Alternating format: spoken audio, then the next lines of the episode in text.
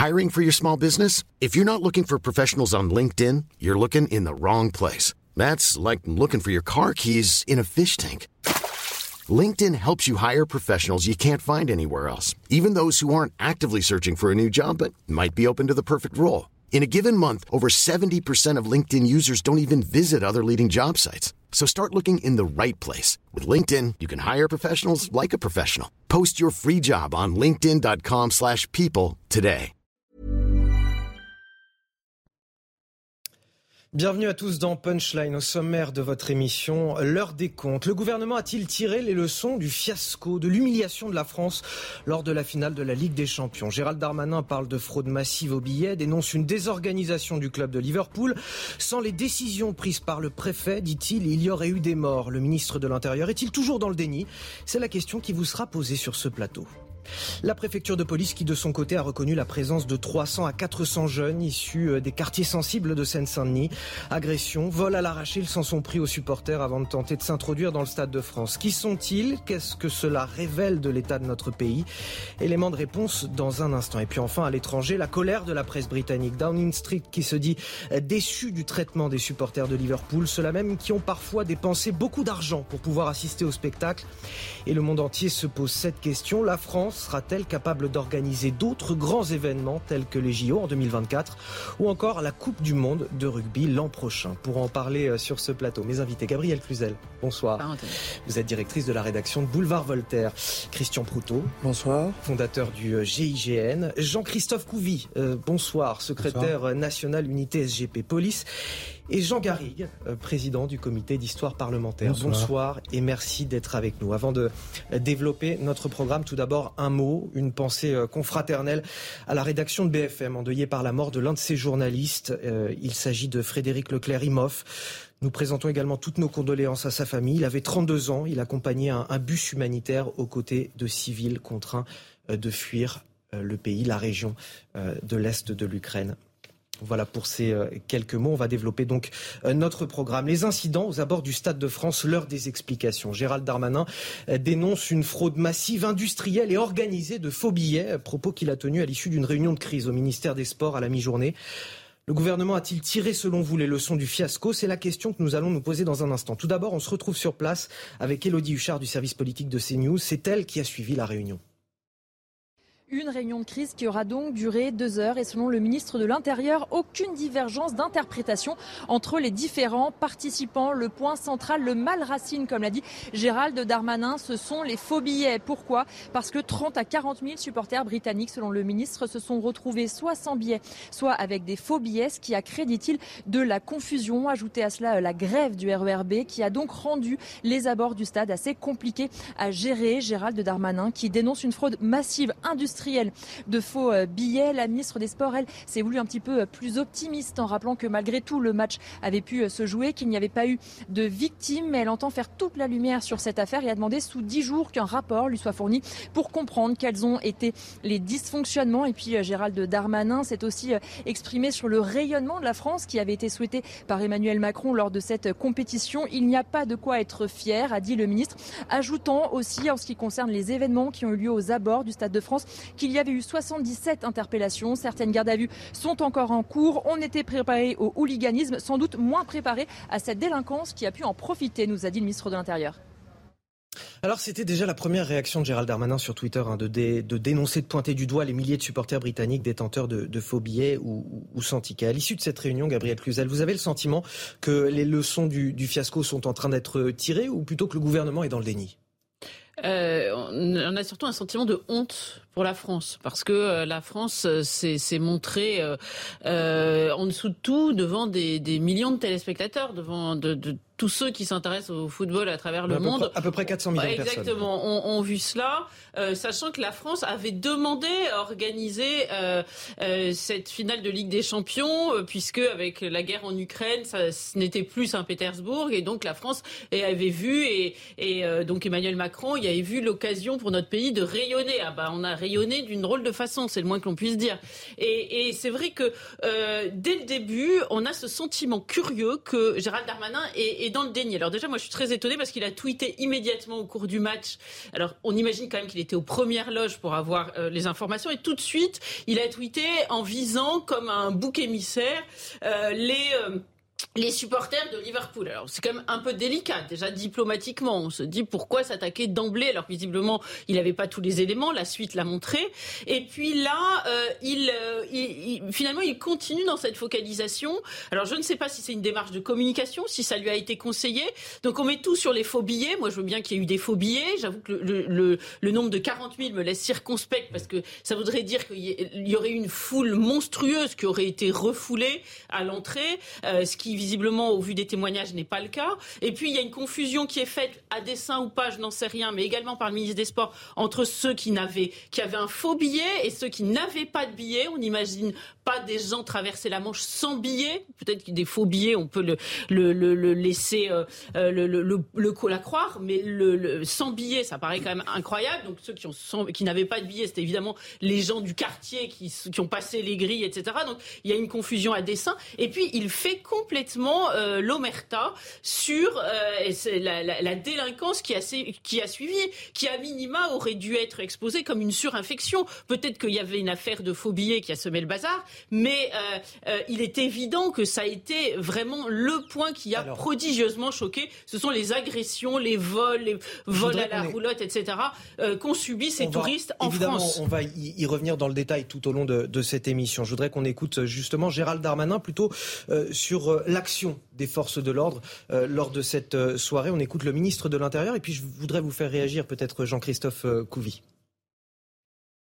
Sur la question de la fierté, non, il n'y a pas de quoi être fier évidemment de ce qu'on a vu samedi soir, parce que évidemment le sport est toujours une fête et que la fête a été en partie gâchée par le report évidemment de l'horaire du match, par les images que l'on a vues, par des agressions aussi violentes qu'il y a eu contre des stadiers, notamment un stadier qui a été très violemment pris à partie et qui est d'ailleurs euh, blessé, euh, évidemment par euh, les personnes qui ont été aux grilles, notamment on pense je pense à des enfants qu'on a vus qui ont pu être avec du gaz lacrymogène gazé pour pousser les personnes en des grilles et qui évidemment n'est pas conforme à ce qu'on doit faire. C'est parce que nous avons une tactique de maintien de l'ordre qui, je crois, est proportionnée, qui a permis d'éviter ces morts et ces blessés. J'ai dit dans mon introduction, monsieur, qu'il y a eu effectivement des femmes, des enfants qui ont connu euh, des gaz lacrymogènes lorsqu'une partie d'entre eux, euh, avec d'autres supporters, dans une foule très compacte, euh, s'est bousculée soit contre les cordons de, CRS, soit contre les grilles.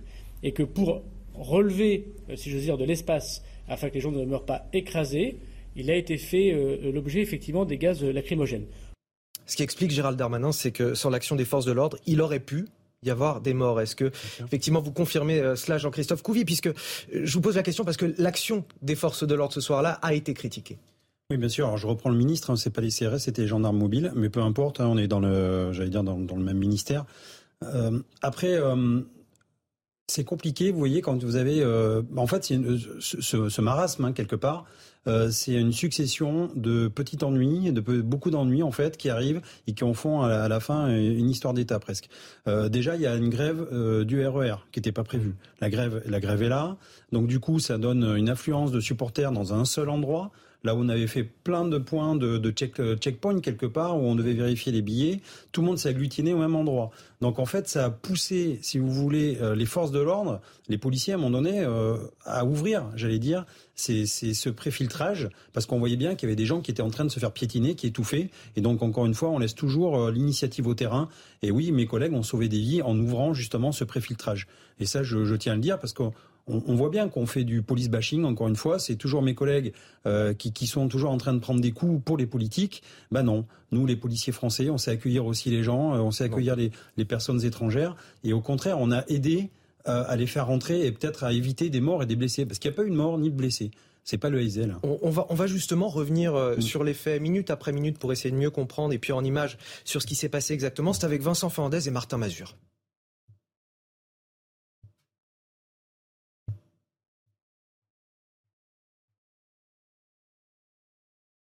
17h30, le Stade de France ouvre ses portes aux spectateurs. Déjà beaucoup de monde se masse devant les différentes entrées. Les contrôles sont à ce moment-là fluides, mais le flux de supporters s'intensifie rapidement. 18h30, les premiers bouchons se forment. En cause, selon le rapport, la présence de 30 à 40 000 supporters munis de faux billets ou sans tickets. La tension commence à monter aux abords des portes T, U, X et Y réservées aux fans de Liverpool. Première violence, les forces de l'ordre tentent de contenir tout le monde avec du gaz lacrymogène. 19h, en manque de stadiers venus prêter main forte aux autres entrées, la porte Z est prise d'assaut par des jeunes sans billets. Un rapport du préfet de police avait d'ailleurs été remis au ministère de l'Intérieur. Les supporters, nombreux, se sont répartis sur les entrées du stade, certains essayant de forcer les accès. Ils ont été rejoints par 300 à 400 jeunes issus des quartiers sensibles de Seine-Saint-Denis. L'UFA décide de fermer cet accès plus d'une heure. Conséquence, les supporters munis d'un billet sont bloqués. Les violences se multiplient. Face à une situation chaotique, les instances décident de reporter le coup d'envoi de la rencontre à 21h36. 22h20, fin de la première mi-temps, beaucoup de supporters sont toujours bloqués dehors. Voilà, avant de vous faire réagir autour de cette table sur euh, ces événements, je voudrais tout d'abord qu'on en vienne au rappel de l'actualité. Il est quasiment 17h sur CNews et c'est avec Mathieu Devez.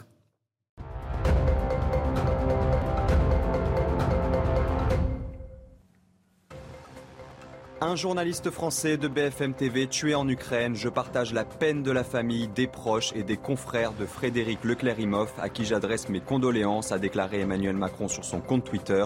Le journaliste reporter d'images avait 32 ans. C'était sa deuxième mission en Ukraine. Patrick Balkany pourrait sortir de prison mercredi. Selon le juge d'application des peines d'Evry, l'ancien maire de Levallois-Perret devrait bénéficier d'une libération conditionnelle et quitter la prison de Fleury-Mérogis. Patrick Balkany avait été placé en détention le 7 février après avoir passé 5 mois en détention pour fraude fiscale puis avoir été libéré sous bracelet électronique pour raison de santé. Il était retourné en prison en raison de nombreux manquements à ses obligations. Le Sénat va auditionner dans la semaine les ministres Gérald Darmanin et Amélie Oudéa Castera. Le ministre de l'Intérieur et la ministre des Sports seront interrogés sur les incidents survenus samedi aux abords du Stade de France à l'occasion de la finale de la Ligue des Champions. Le Sénat souhaite comprendre les circonstances qui ont conduit à cette situation et déterminer les responsabilités des différents acteurs nationaux et internationaux.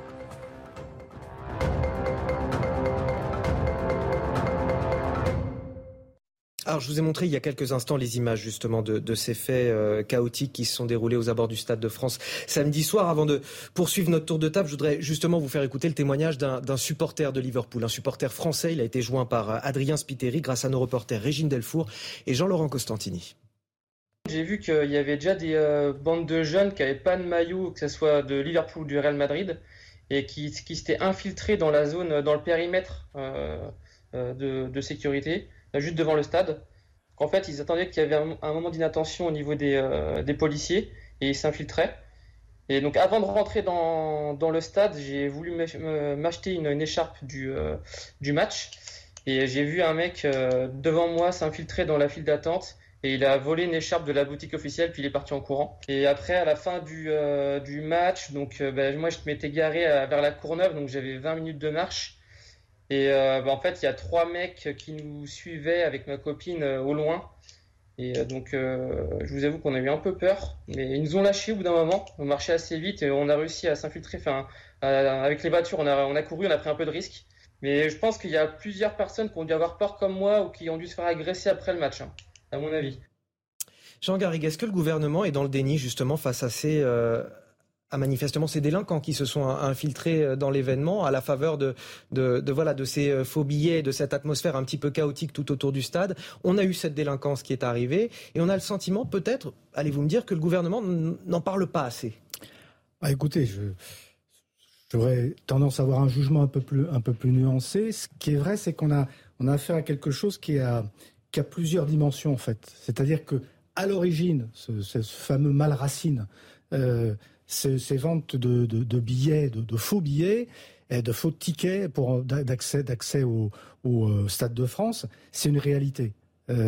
Il s'est passé que les, Britanniques, parce qu'il n'y a pas eu de problème du côté des, supporters euh, espagnols. C'est vraiment quelque chose qui, qui, qui touche qui était propre aux supporters euh, britanniques qui avaient demandé euh, de pouvoir avoir 20 000 billets papier qui ont été, pour certains, effectivement, Ça, c'est un premier problème qui provoque le, une forme de chaos. Quand on connaît un peu les abords du, Stade de France, qui, à mon sens, sont insuffisamment, je dirais, isolés du reste du, du tissu urbain, euh, moi, j'ai toujours pensé que c'était une erreur de le situer là. Pas pour des raisons sociologiques, etc., mais, mais pour des raisons urbanistiques. C'est mal fait. Quand vous êtes habitué, comme moi, à aller voir des matchs de rugby, où il ne se passe jamais rien d'ailleurs, ou des concerts, euh, euh, on voit malgré tout qu'il y a des problèmes. Et quand en plus vous avez une grève qui, à mon sens, est tout à fait intempestive. Faire une grève ce jour-là, c'était quand même ouvrir on, on comprend bien qu'il y a eu un contexte qui a favorisé. ça, c'est le premier aspect.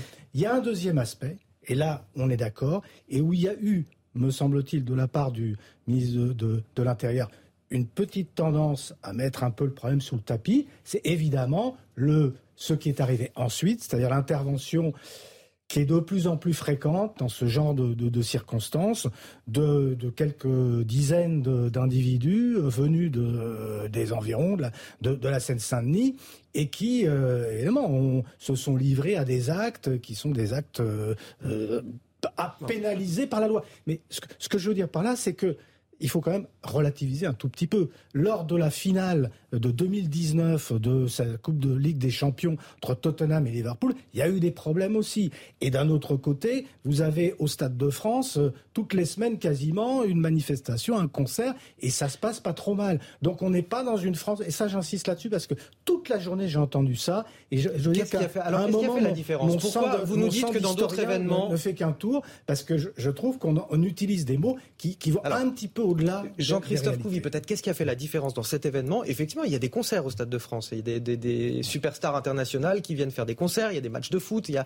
ça se passe pas toujours comme ça. Effectivement, on n'a pas systématiquement 300 à 400 jeunes euh, issus des quartiers sensibles qui débarquent comme ça et qui s'agglomèrent à, cet événement et au, chaos qui était déjà généralisé. alors, comment on explique ça Je pense que déjà, il y a la thématique, c'est du football. Le football, ça touche euh, toutes les classes sociales. Euh, c'est pas la même clientèle. J'entendais beaucoup dire Karim Benzema.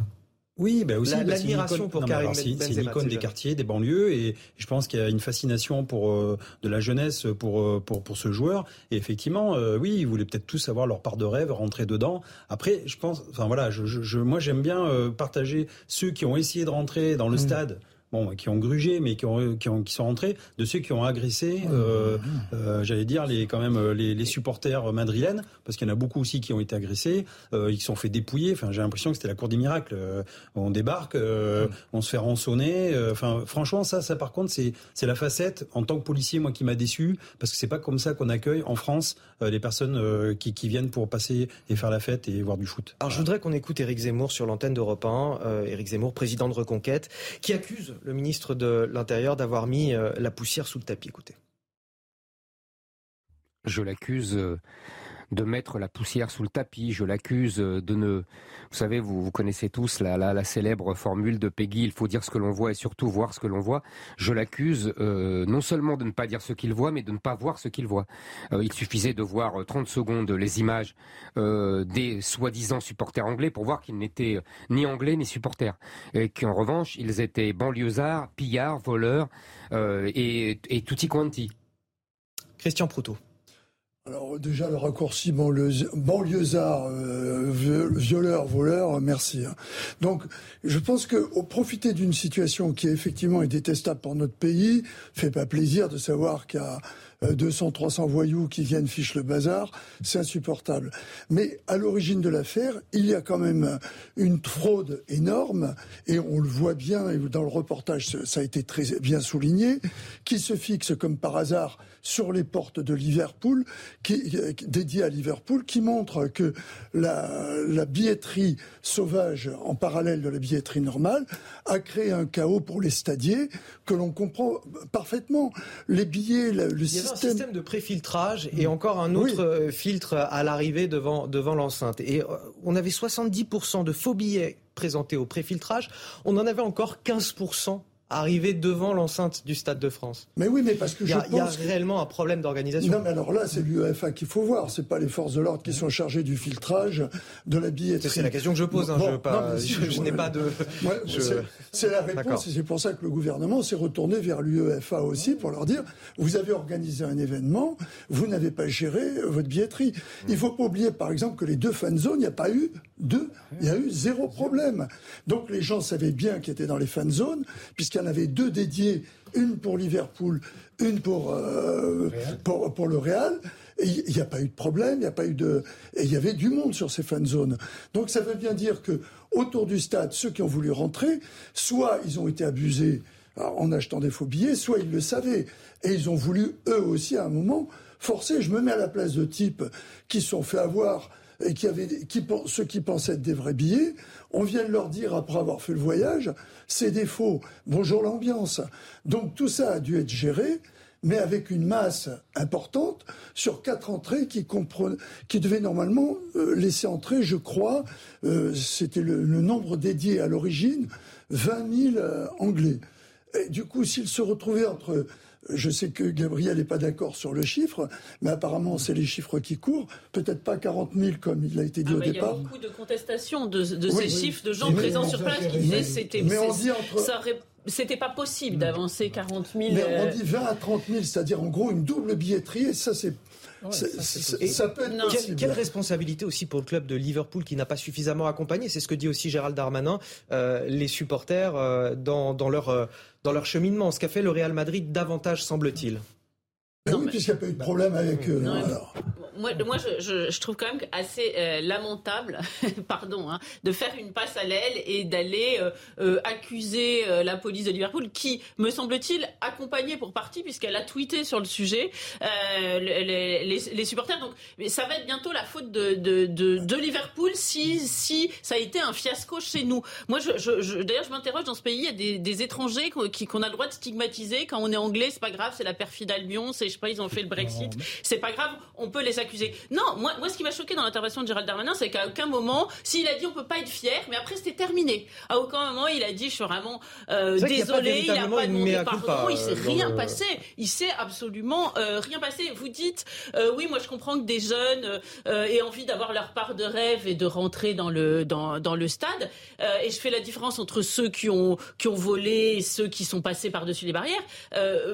Peut-être, oui, mais non, parce que quand on sait ce qui s'est passé au Stade de France en 2015 au moment des attentats, faire passer des gens sans billets euh, euh, et, et- et sans contrôle. Alors, on a euh, beaucoup effectivement de témoignages de, mais de- c'est- de c'est supporters de Liverpool Vous qui dites disent que qu'il les n'y a contrôles étaient de mort, sommaires. mais de fait, euh, ça aurait pu être évidemment dramatique parce qu'on se rend compte qu'il ne s'est rien Jean-Christophe passé du Couvi, tout. Jean-Christophe J'ai dit je comprenais, j'ai pas dit que, que je validais, euh, je validais ça. hein, attention, hein. me faites pas dire ce que j'ai pas dit. Euh, en revanche, un stade, de, un stade de, de sport, de foot, de rugby, c'est pas un bunker. S'il faut faire des bunkers, on va faire des bunkers, il n'y a pas de souci. Hein. Mais je veux dire, est-ce que vraiment il n'y a pas un problème sociétal par rapport à ça? Après, euh, euh, moi je parle en tant que policier. Quand je vois que j'ai des collègues qui ont été frustrés de voir justement des agressions, et en fait quand on est en maintien de l'ordre, on ne bouge pas, sauf sur autorisation. C'est comme ça, parce qu'il y a tout un système qui est, qui est fait pour que on doit bien gérer le, le, le, le, le- le maintien de l'ordre, l'équilibre, et on peut pas partir. Et c'est hyper frustrant de voir des agressions à 50 mètres de soi et de pas bouger. Donc là, ce qu'il a manqué, c'est des forces mobiles, des bacs. Monsieur Mélenchon, oui, des bacs, des bacs, ça existe et il en faut en civil, euh, avec des, des, des, des collègues qui viennent, qui interpellent, qui cassent les petits groupes, qui, qui, qui chopent les meneurs, les vendeurs de billets, etc. C'est ça qui nous a manqué. C'est des forces mobiles. D'ailleurs, le préfet le dit, il a manqué à peu près huit forces mobiles. Elles sont où actuellement les forces mobiles? Eh ben, Elles sont autour de l'Elysée, autour de Beauvau, faire du statique. C'est pas leur place. Leur place, c'est dans des événements comme ça. On a Donc, certains syndicats problème. de police qui disent c'était mal géré, on a mis des, effectifs locaux en statique alors que c'est eux qui connaissent le mieux la délinquance locale. Vous êtes d'accord avec cela? Mais bien sûr, en, en- en fait, on, on met des forces mobiles qui sont. euh, il faudrait qu'on mette des forces mobiles qui sont, euh, j'allais dire, euh, euh, expertes en maintien de l'ordre pour faire des missions de maintien de l'ordre et pour faire du saut dessus, qu'on appelle ça dans le jargon policier. euh, c'est euh, effectivement, c'est des bacs, c'est des bacs départementales, c'est des bacs civils, c'est les, les, les effectifs locaux. Je rappelle juste quand même que les effectifs locaux sur la Seine-Saint-Denis, c'est 300 effectifs qu'on demande en plus pour renforcer. Donc déjà, on est en, en- vous voyez, on est en déficit de, de- de- d'effectifs Mmh. déjà. Mais voilà, c'est, cette manne-là qu'il a manqué de, de policiers. Euh, après, euh, on, on fait le match, hein, mais on apprend de nos erreurs. Mais- Alors, est-ce que ça veut dire qu'il y a eu une euh, défaillance du côté de la préfecture de police? Est-ce qu'elle a, mal réagi, la préfecture de police? Les ordres qui ont été donnés ont-ils été les bons? Ah ben, C'est toute la question. C'est quand on voit sur le terrain qu'il y a des dysfonctionnements, que font nos décideurs derrière leurs caméras dans les salles de commandement? Ben Là, des fois, on aimerait bien aussi avoir peut-être un peu plus la main sur le terrain, d'avoir des, des, bons tactiques, de pouvoir aller euh, interpeller, de, pouvoir avoir la main. Donc ça, c'est une vraie question. Nous, euh, en tant que policiers de base, j'allais dire, de gardien de la paix, on, est là et on, obéit aux instructions. Si on nous dit pas d'y aller, on y va ça, pas. Vous voyez, c'est étonnant parce que euh, Gérald Darmanin ne l'a pas dit tout à l'heure. Oui, mais enfin, on vous comprenez bien qu'en ce moment, on est aussi dans une, un temps politique, euh, pas de faiblesse, euh, tout va bien. Voilà, voilà. donc il aurait pu reconnaître, c'est pour ça que c'est bien qu'on en parle sur ce plateau aussi, parce que ah, sinon, on ne tire pas de leçons de ce qui s'est passé. Mais il faut qu'on tire des leçons en tant que policier. Et puis il va y avoir un moment, un temps de l'enquête. Il y, a un point qui me paraît très important, et, et il rejoint effectivement toute la problématique que l'on veut évoquer sur les aspects de sécurité et d'anticipation sur les événements. Et ce point est comment se fait-il?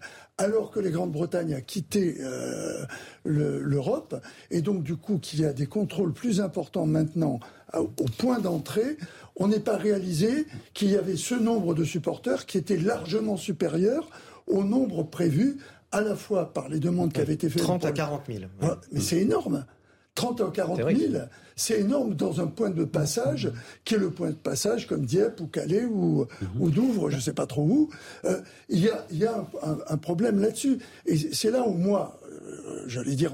À quel, moment on n'a pas réalisé, à quel moment on n'a pas réalisé ça quoi Comment se fait-il Au passage des frontières. Il était prévu qu'il y en ait 20 000 en supposant que les fan zones, il avait été accordé au niveau de 10 000. Je ne sais pas comment ils étaient dans les fan zones. C'était euh, peut-être moins que ça. ils avaient prévu 30 à 40 000 au départ. Hein. Oui. C'était vraiment énorme hein, les fan zones. Non non non, c'était un gros. Un gros Jean Garrigue, un, moment. Non, non, c'est manifestement sur ce, ce, tempo prévisionnel, il y a eu, euh, il y a eu une défaillance, c'est certain que, que, que mais qui s'est révélé, je, te coupe, qui s'est révélé au moment du contrôle d'accès. C'est ça le problème. mais bon, que Gérald Darmanin essaie de mettre un tout petit peu la poussière sur le tapis, c'est politiquement, ça enfin je veux dire, c'est c'est pas bien politiquement, mais c'est c'est de bonne guerre. En revanche, moi, ce qui m'intéresse, c'est qu'il va y avoir, vous avez vu, une audition devant le devant le Sénat. Le Sénat va jouer son rôle de contre-pouvoir. C'est un Sénat qui est détenu par l'opposition politique, hein, mhm. tant bien d'ailleurs. Et, ça c'est bien, c'est important. Le Sénat va, mener son enquête parce que pour l'instant on est un peu à chaud aussi, il faut bien le dire. On dit des choses, on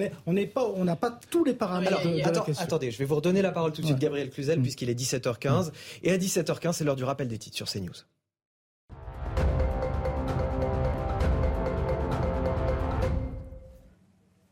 La Hongrie juge qu'il n'y a pas de compromis acceptable pour l'instant concernant un embargo européen sur le pétrole russe. Le Premier ministre hongrois Viktor Orban exige des garanties pour l'approvisionnement de son pays. Une déclaration lors d'un sommet de l'Union européenne où les 27 vont débattre sur l'adoption d'un sixième paquet de sanctions contre Moscou, paralysé jusqu'à présent par l'opposition de la Hongrie.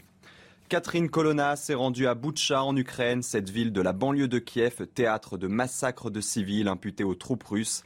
La ministre des Affaires étrangères a remis aux autorités ukrainiennes des camions de pompiers et des ambulances. Elle annonce que la France poursuivra et renforcera ses livraisons d'armement à l'Ukraine. Catherine Colonna est la responsable française de plus haut rang à visiter l'Ukraine depuis le début de l'attaque russe. Corinne Diacre, la sélectionneuse de l'équipe de France féminine de football, a communiqué la liste des 23 joueuses qui participeront à l'Euro 2022. Les expérimentés Amandine Henry, Eugénie Le Sommer et Keira Amraoui sont les grandes absentes de la liste. Wendy Renard sera bien la capitaine de l'équipe. La compétition aura lieu en Angleterre du 6 au 31 juillet.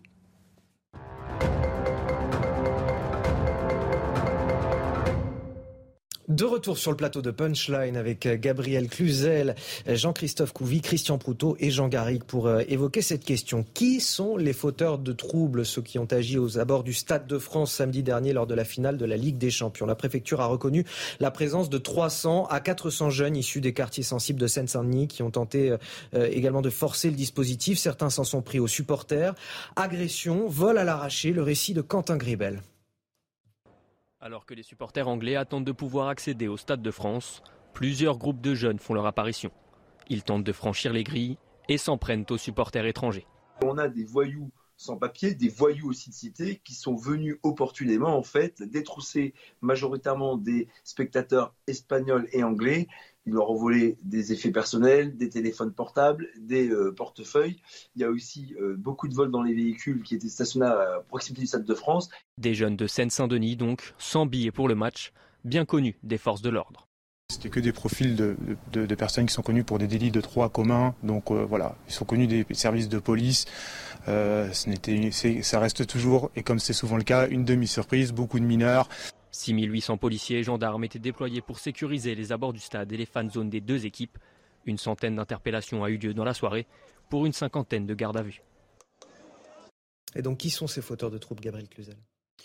Écoutez, ceux qui en parlent le mieux, c'est c'est pas le ministère de l'Intérieur ni le, ministre des Sports, c'est les gens qui l'ont vécu. Il faut lire la presse étrangère, des, Espagnols, des Anglais. Hein. Je parle notamment des Espagnols parce qu'on puisqu'on accuse beaucoup les Anglais, on peut pas les accuser de chauvinisme dans leurs témoignages. Ils, ils racontent ce qu'ils ont vécu. Et puis les journalistes sur place, les policiers, et eux ont été mais vraiment éberlués, atterrés. Et il y a une dichotomie énorme entre la conférence de presse qu'on a pu avoir et euh, tout à l'heure et puis euh, ce qu'ils disent. Euh, notre pays peut vraiment avoir honte de laisser détrousser de cette façon des gens qui ont été invités d'une certaine façon chez nous. Hein. Alors on dit oui, le mal racine, c'est les faux billets, mais c'est toujours ainsi que ça se passe parce que si on reprend par exemple les manifestations des gilets jaunes, c'est pas les gilets jaunes qui vont euh, piquer dans les vitrines et piller, c'est euh, ces délinquants des quartiers. Moi, je veux pas les appeler les jeunes parce que les jeunes c'est un c'est un mot qui ne veut rien dire. Je connais des tas de jeunes tout à fait honnêtes et ce ne sont pas des jeunes, c'est un,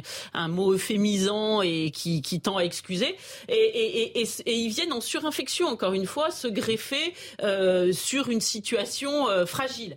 Euh, donc, et donc, on a vu tous ces, tous ces, ces gens venus, ces étrangers, d'habitude, c'est la figure christique de l'étranger, mais quand c'est des étrangers européens, ils n'intéressent personne, visiblement. Ces, ces Anglais, ces Espagnols, se faire détrousser, mais c'est vraiment ce qui s'est passé. Ils, et, ils ne pouvaient pas savoir, eux, que la Seine-Saint-Denis, c'était ainsi Parce que les Français le savent, bien sûr que les Français le savent. Mais quand vous êtes dans un pays étranger, vous ne savez pas euh, quelles sont les zones à éviter, vous ne vous méfiez pas. Et comme euh, personne ne les a prévenus, parce que nous sommes dans le déni au sujet de la Seine-Saint-Denis, je vous rappelle que le président Emmanuel Macron euh, l'a comparé à la Californie, la Californie sans la mer, puis la Californie sans la sécurité, visiblement. Et, et donc, ils ne pouvaient pas se douter, et ça a été pour eux un, un choc terrible. Voilà. Et on voit des journaux, moi j'étais très frappé par ça, espagnols et anglais, qui n'ont aucune coloration politique de droite ou je ne sais quoi euh, euh, particulièrement sécuritaire, qui euh, ont fait des titres très accusateurs pour la France euh, en disant la France a un problème avec son immigration. Enfin, il y a eu, il faut lire cette presse-là parce que c'est c'est le miroir que, de Peut-être que Jean-Christophe Couvi va, va, pouvoir nous éclairer un petit peu plus sur le profil de ces jeunes. On parle de, de, de jeunes, peut-être de mineurs isolés qui agissent en meute. certains syndicats de police disent ça. On n'avait jamais vu ça avec une telle ampleur. Des spectateurs ont été dépouillés, compris de leurs vêtements, des scènes qui ont duré jusque tard dans la nuit. Est-ce qu'on connaît un petit peu le profil de, de, ces jeunes dont on parle? Je sais que vous voulez pas, Gabriel, employer le terme de jeunes, mais malgré tout, on parle de jeunes et peut-être même de mineurs isolés. Alors, est-ce que ce sont des mineurs isolés? Est-ce que ce sont euh, des Français? Est-ce que ce sont euh, des Français issus de l'immigration? Il y a plein de, de, de, fantasmes autour de ces euh, personnes qui étaient là pour dépouiller euh, les supporters de Liverpool. Je crois que ceux qui peuvent en parler le mieux, c'est les victimes. Eux, ils pourront décrire leur agresseur. Moi, ce que je vois, c'est par rapport aux, aux, aux images, effectivement. Euh, bon, après, on voit des, des, jeunes, désolé, mais enfin, ils sont quand même aussi mineurs, ils ont des capuches, euh, on les reconnaît mal. Après, bon, euh, ce, qui, ce, qui, est choquant, en fait, si vous voulez, effectivement, on, on sait, on le sait, nous, policiers, qui viennent, oui, des, des, quartiers voisins, des, des francs-moisins, de, de, de, je, enfin voilà, la, la Comment en fait, dire ce sont des jeunes des cités. Déjà, ce qu'on peut dire, ce sont oui, des jeunes oui, des cités alentours. Oui, Donc, ce sont sûr, des jeunes. Voilà. Oui, bah oui. Euh, enfin, on va pas inventer. Euh, il faut dire la vérité. Voilà, c'est comme ça. Après, on ne met pas tout le monde dans la même euh, dans la même barque. Hein. Euh, attention, c'est pas tous les jeunes de la Seine-Saint-Denis qui sont non, venus. Bien sûr, on parle de ceux de la jeunesse, qui étaient parce que souvent ce sont des mineurs. La vraie question sociétale qu'on doit se poser, c'est qu'est-ce qu'on fait de ces jeunes-là? Qu'est-ce qu'on en fait? Ce sont des, des, des, voilà des, des fauves qui sont lâchés. Euh, quand on se met à 10 ou 15 sur une personne pour le pour le pour lui piquer euh, son téléphone, sa, sa, carte bleue, etc. Enfin vraiment l'image qu'on qu transmet dans le monde entier. Moi, ça me, c'est ça qui me, qui me, qui me terrifie, moi. Et le policier, lui, français, lui, il est là, il essaie d'interpeller ces jeunes. Des fois, on le bloque parce qu'on lui dit non, non, euh, t'es en, en maintien de l'ordre, on peut pas bouger, sinon tout le, on déséquilibre tout le système. Et on voit ça. Et nous, ça, nous, et, policiers, et face à cela, vous aussi, policiers, vous étiez démunis face à ce. Mais on est démunis parce que parce qu'il a manqué des forces mobiles, il a manqué des forces d'interpellation, il a manqué plein de choses.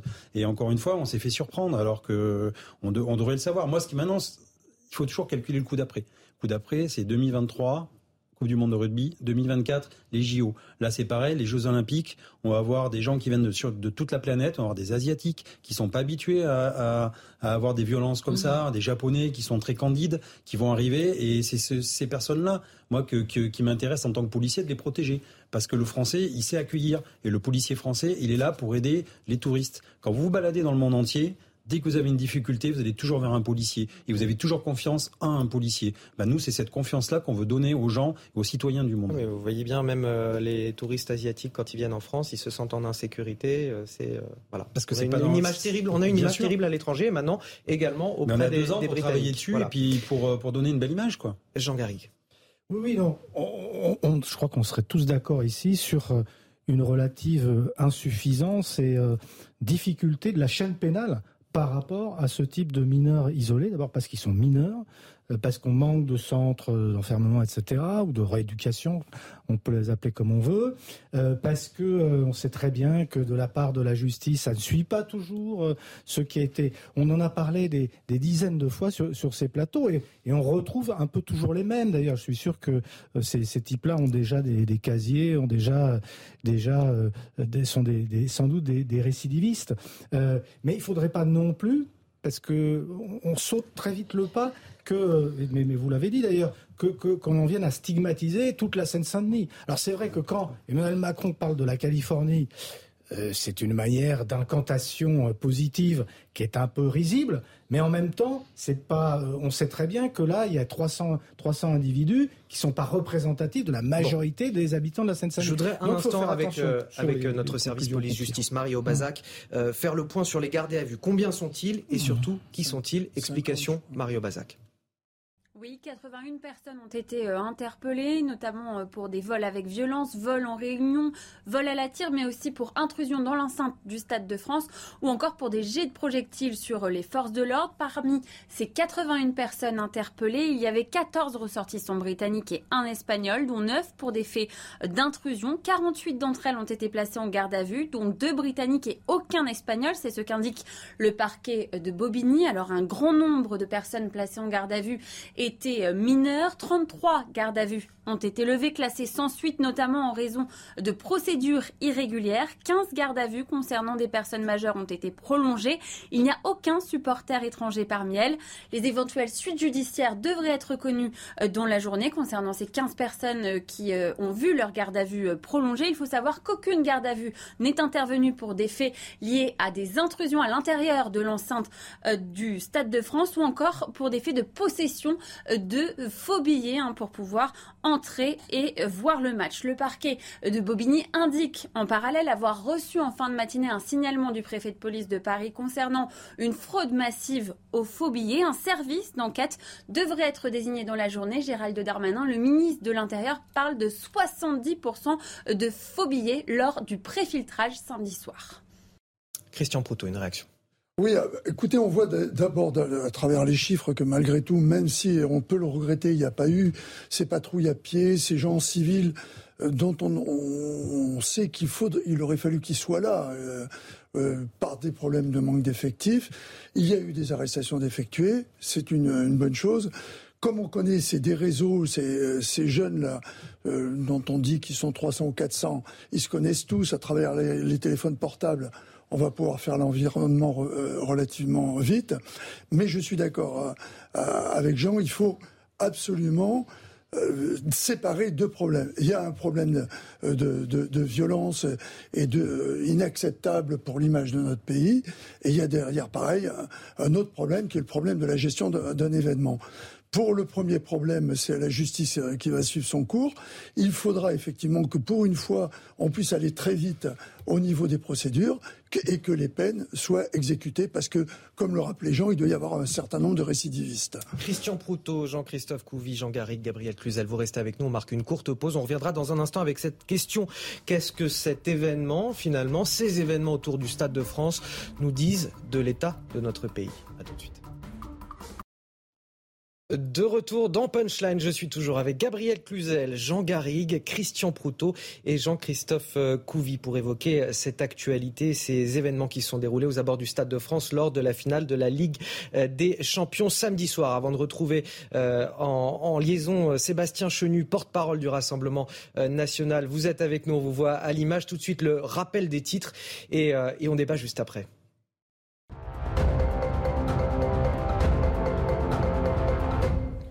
Un journaliste français de BFM TV tué en Ukraine par un bombardement russe sur une opération humanitaire dans l'est du pays, selon la chef de la diplomatie française Catherine Colonna.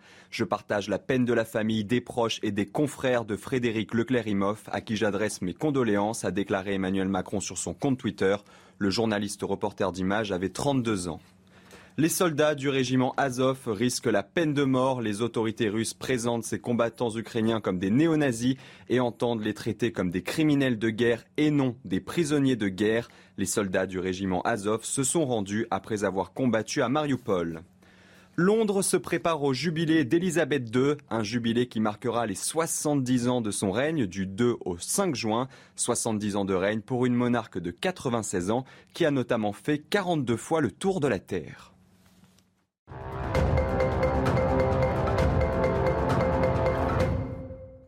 Alors qu'est-ce que ces événements aux abords du Stade de France nous disent de notre pays et de certains de nos territoires comme celui de, la Seine-Saint-Denis? Écoutez ce qu'en pense euh, Éric Zemmour, le président de Reconquête. Euh, Saint-Denis n'est pas Paris et que euh, la Seine-Saint-Denis n'est plus la France depuis longtemps. Il y a des, îlots encore français en Seine-Saint-Denis, mais pour le reste, euh, c'est des enclaves étrangères, je l'ai dit pendant toute la campagne, et ces enclaves étrangères, d'ailleurs, ont largement voté à la présidentielle pour Jean-Luc Mélenchon. Il a appelé lui-même, il a, il a, il a comment dire, euh, annoncer lui-même l'avènement d'un nouveau peuple, un nouveau tiers-État, dit-il, un nouveau peuple. Qu'est-ce qu'il va faire ce nouveau peuple? Il va remplacer l'ancien peuple. Et je vous le disais, nous sommes en liaison avec euh, Sébastien Chenu. Bonjour Sébastien Chenu, vous êtes euh, porte-parole du Rassemblement national. Est-ce que vous êtes d'accord avec l'analyse qui nous est donnée là par Éric Zemmour? Non mais je ne sais pas être d'accord ou pas d'accord. Pourquoi pas? En réalité, non, mais parce que je pense que ça fait des années qu'il y a la Seine-Saint-Denis, mais aussi d'autres départements qui sont totalement hors de contrôle, alors que des dizaines de millions d'argent public ont été déversés sur ces territoires. Donc il y a bien une question qui se pose, ou plutôt deux, c'est qu'est-ce qu'on fait de cet argent public? Quel sens ça a de continuer à déverser de l'argent public sur ces territoires alors que nous avons des territoires en province, alors dans les campagnes, etc., qui meurent? Et de l'autre côté, euh, est-ce que ces gangs, ces bandes euh, qui sont en Seine-Saint-Denis, qui ne respectent pas la loi par définition, eh bien, est-ce qu'on va se euh, déterminer un jour à les coffrer, à les sanctionner, à les empêcher d'agir? Et ce laxisme permanent, qui est bien entendu sur un fonds d'immigration incontrôlée, combien il y a là-dedans de mineurs non accompagnés, de sans-papiers, de, de, gens qui ne respectent pas la loi, eh bien, cette incapacité à remettre de l'ordre dans notre pays, ça fait 30 ans qu'on la vit. Aujourd'hui, on a un gouvernement qui détourne le regard, qui est dans le déni le plus complet et qui accuse les Britanniques. C'est quand même pas très glorieux parce qu'il n'a rien anticipé, qu'il n'a pas géré et qu'il ne veut pas s'attaquer au phénomène des bandes. Et puis de l'autre côté, on a la France insoumise qui, alors eux, exonère la racaille. Eux considèrent que c'est simplement un problème euh, de police qui a mal agi. Sébastien Chenu, euh, vous avez écouté tout à l'heure Gérald Darmanin à l'issue de cette cellule de crise euh, au, ministère des Sports. Qu'est-ce que vous avez pensé de ses propos justement? Vous avez senti un, début de mea culpa de sa part Il a dit on ne peut pas être fier. Il n'a pas été beaucoup plus loin. Non, mais le ministre de l'Intérieur est dans le déni le plus complet. Euh, et ça se comprend puisqu'il est accolé à un ministre de la Justice qui est Éric Dupont-Moretti, euh, qui est d'un laxisme total. Ces gens-là refusent de s'attaquer au phénomène des bandes que nous connaissons. Mais ce n'est pas uniquement la Seine-Saint-Denis, parce que euh, en Seine-Saint-Denis, les habitants de Seine-Saint-Denis sont victimes aussi de toutes ces bandes. mais c'est aussi les Champs-Élysées quand il y a un match avec une équipe étrangère qui gagne, sur laquelle il y a des déferlements de violence, etc. Donc on a aujourd'hui un gouvernement gouvernement qui n'a pas su anticiper, qui aura probablement beaucoup de mal à préparer ainsi euh, les Jeux Olympiques. Il va falloir vite redresser la situation, mais qui surtout a l'incapacité, le manque total de volonté de s'attaquer au phénomène des bandes dans notre euh, territoire. C'est pas nouveau, on a sincèrement. Parlé un problème de, de, faux billets dans, dans cette affaire. Est-ce que pour vous, c'est euh, mettre la poussière sous le tapis que d'accuser Liverpool, le club de Liverpool, et, et la question des faux billets non, mais si vous voulez, on peut parler des faux billets, c'est forcément un problème. Je pense que c'est pas le premier match où il y a des ventes de faux billets à l'extérieur. On connaît ça par cœur, mais c'est pas qu'une histoire de faux billets, de tourniquets, de météo. C'est une histoire de bandes qui se croient tout permis, qui n'ont pas peur de la sanction et qui ne sont pas euh, sur lesquels on, ne mène pas une guerre sans merci. On leur laisse des pans entiers de territoire depuis des années et aujourd'hui elles font ce qu'elles veulent. Alors ça va bien ensuite de dire c'est les Britanniques, c'est les faux billets, c'est les tourniquets. Oui, il y a problème, il y a probablement un problème organisationnel, ça c'est sûr, mais simplement le problème de fond auquel notre pays est confronté, parce que ça n'existe pas ailleurs en Europe, ce problème-là, eh bien c'est le problème d'une violence, d'une France orange mécanique que nous dénonçons depuis des années, mais face à laquelle rien n'est fait. Alors évidemment, quand vous entendez des gens comme Mélenchon qui disent finalement euh, euh c'est la faute de la police, ces gens-là sont de agneaux, on a bien compris qu'entre ces Jean-Luc Mélenchon dit le problème d'hier soir, c'est la doctrine d'emploi des forces de l'ordre. Euh, Est-ce que voilà, que, que, que dites-vous de cette analyse? Mais de toute façon, c'est l'éternel ritournel de euh, la gauche burkini, de la gauche immigrationniste. C'est cette gauche qui trouvera toujours des excuses euh, à ses racailles et qui trouvera toujours des raisons de taper euh, sur la police et de taper sur les forces de l'ordre. Il y a probablement un aspect organisationnel qui n'a pas été bien géré, les faux billets, le manque d'anticipation. Le préfet, comme d'habitude, n'a probablement pas été au niveau, mais enfin, avec le préfet allemand, on est habitué. Le ministre de l'Intérieur est dans le déni. Et de l'autre côté, vous avez cette gauche laxiste, immigrationniste, qui de toute façon trouvera toujours des excuses à la racaille, parce que c'est son fonds de commerce, c'est ça la réalité. Je voudrais vous faire écouter euh, Sébastien Chenu, euh, le ministre de l'Intérieur, Gérald Darmanin, euh, qui parle de hooliganisme. Il explique en fait que finalement, les les forces de l'ordre étaient davantage préparées au hooliganisme euh, qu'à l'arrivée de ces, euh, de ces bandes de jeunes. Je vous propose de l'écouter. Si je devais résumer la situation, on s'est beaucoup préparé au hooliganisme. Euh, c'est vrai, le match était euh, à grand euh, enjeu, avec beaucoup de sujets d'ordre public, avec beaucoup de sujets évidemment du Ligan qui viendrait de l'autre côté de la Manche, vous le savez, et qui ont causé des morts, malheureusement très nombreux dans l'histoire du football et notamment du football anglais. Nous étions sans doute un peu moins préparés pour une délinquance qui a profité du chaos de ce préfiltrage. Euh, et de la grève du RERB dans une moindre mesure. Euh, toute conclusion sera tirée dès le match de vendredi euh, par une organisation sans doute à adapter par les services de police, ce que je ferai aujourd'hui. Alors Sébastien Chenu, un dernier mot sur ces propos que vous venez d'entendre.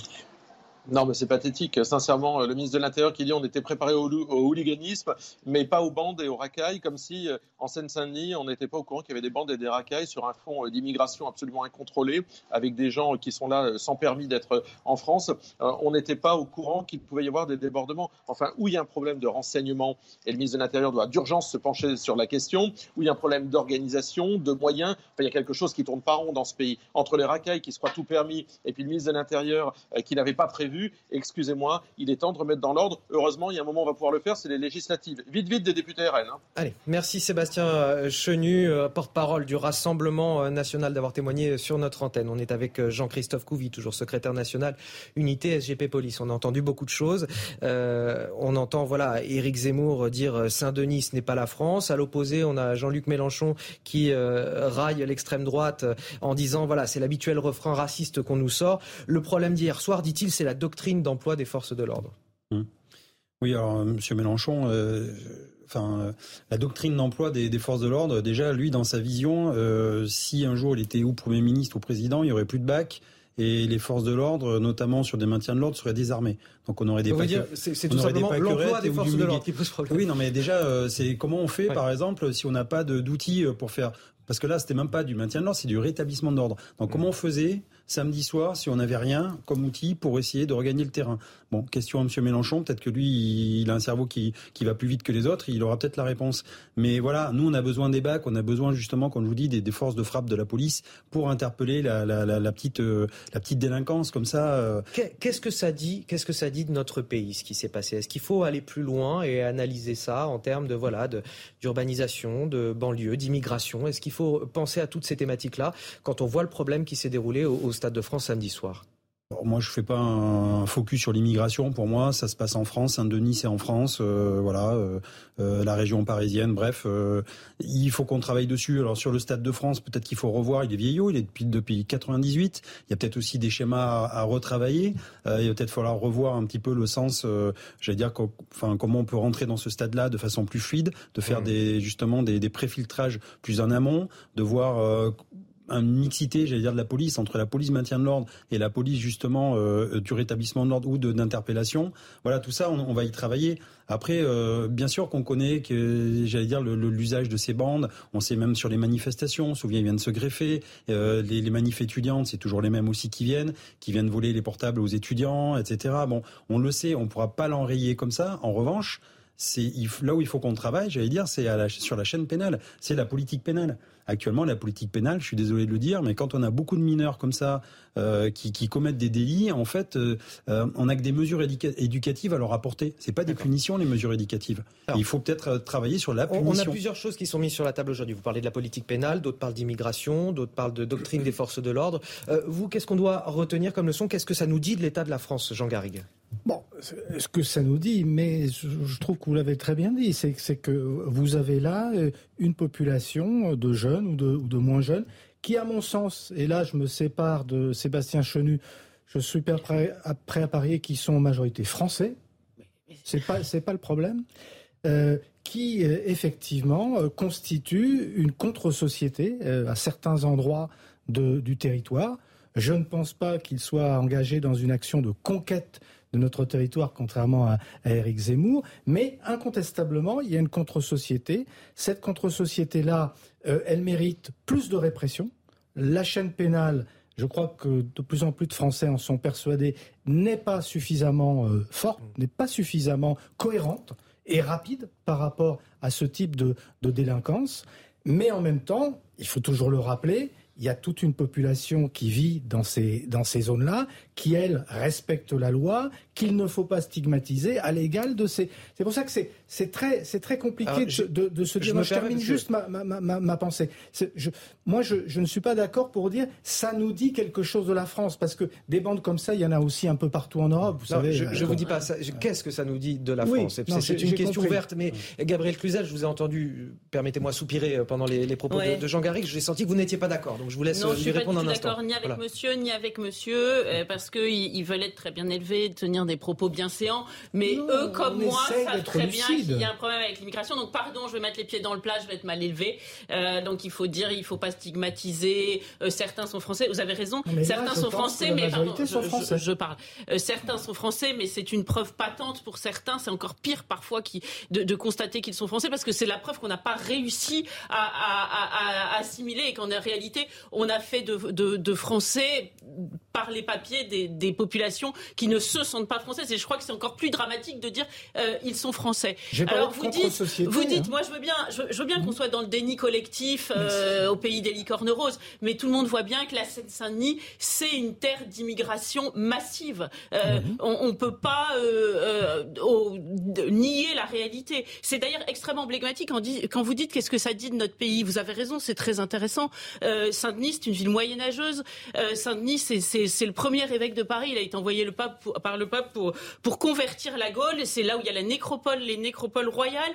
Et aujourd'hui, c'est une ville dont on se demande parfois, Éric Zemmour le dit, mais il n'est pas le seul à le penser, si c'est toujours la France. Alors, nier que cette immigration avec des gens qui sont arrivés, qui ont constitué, pas tous, nous sommes d'accord, mais ce que l'on a vu hier, vous ne pouvez pas nier que c'est le cas, euh, des, populations comme une tour de Babel qui, ont apporté euh, des, violences que parfois ils avaient fui parce que l'humanité est complexe et que c'est comme ça, c'est pas en passant la frontière qu'ils qui, adoptent nos mœurs. On fait cette espèce de, feu d'artifice euh, mortifère qui, est là aujourd'hui. Et, le nier, vous voyez, euh, Gérald Darmanin parlait de mal racine, nier qu'il y a le mal racine là, eh bien c'est évidemment se priver de trouver les solutions. Ça me paraît absolument évident. Et, je suis persuadée que quand on sortira de ce plateau, bah, je veux pas dire vous, parce que je veux pas vous vous, vous mouiller avec pour, pour vos amis, mais souvent quand on sort d'un plateau, les gens les gens vous disent bah oui c'est vrai c'est vrai, mais on n'a pas le droit de le dire. On n'a pas le droit de le dire. Bon, on ne présume pas de ce que Jean-Christophe Couvier et Jean Garrigue pourraient vous dire à la sortie de ce plateau, parce que pour l'instant ils ne l'ont pas dit. Exactement. Mais voilà, il est 17h45 quasiment sur CNews et à 17h45 c'est l'heure du rappel de l'actualité.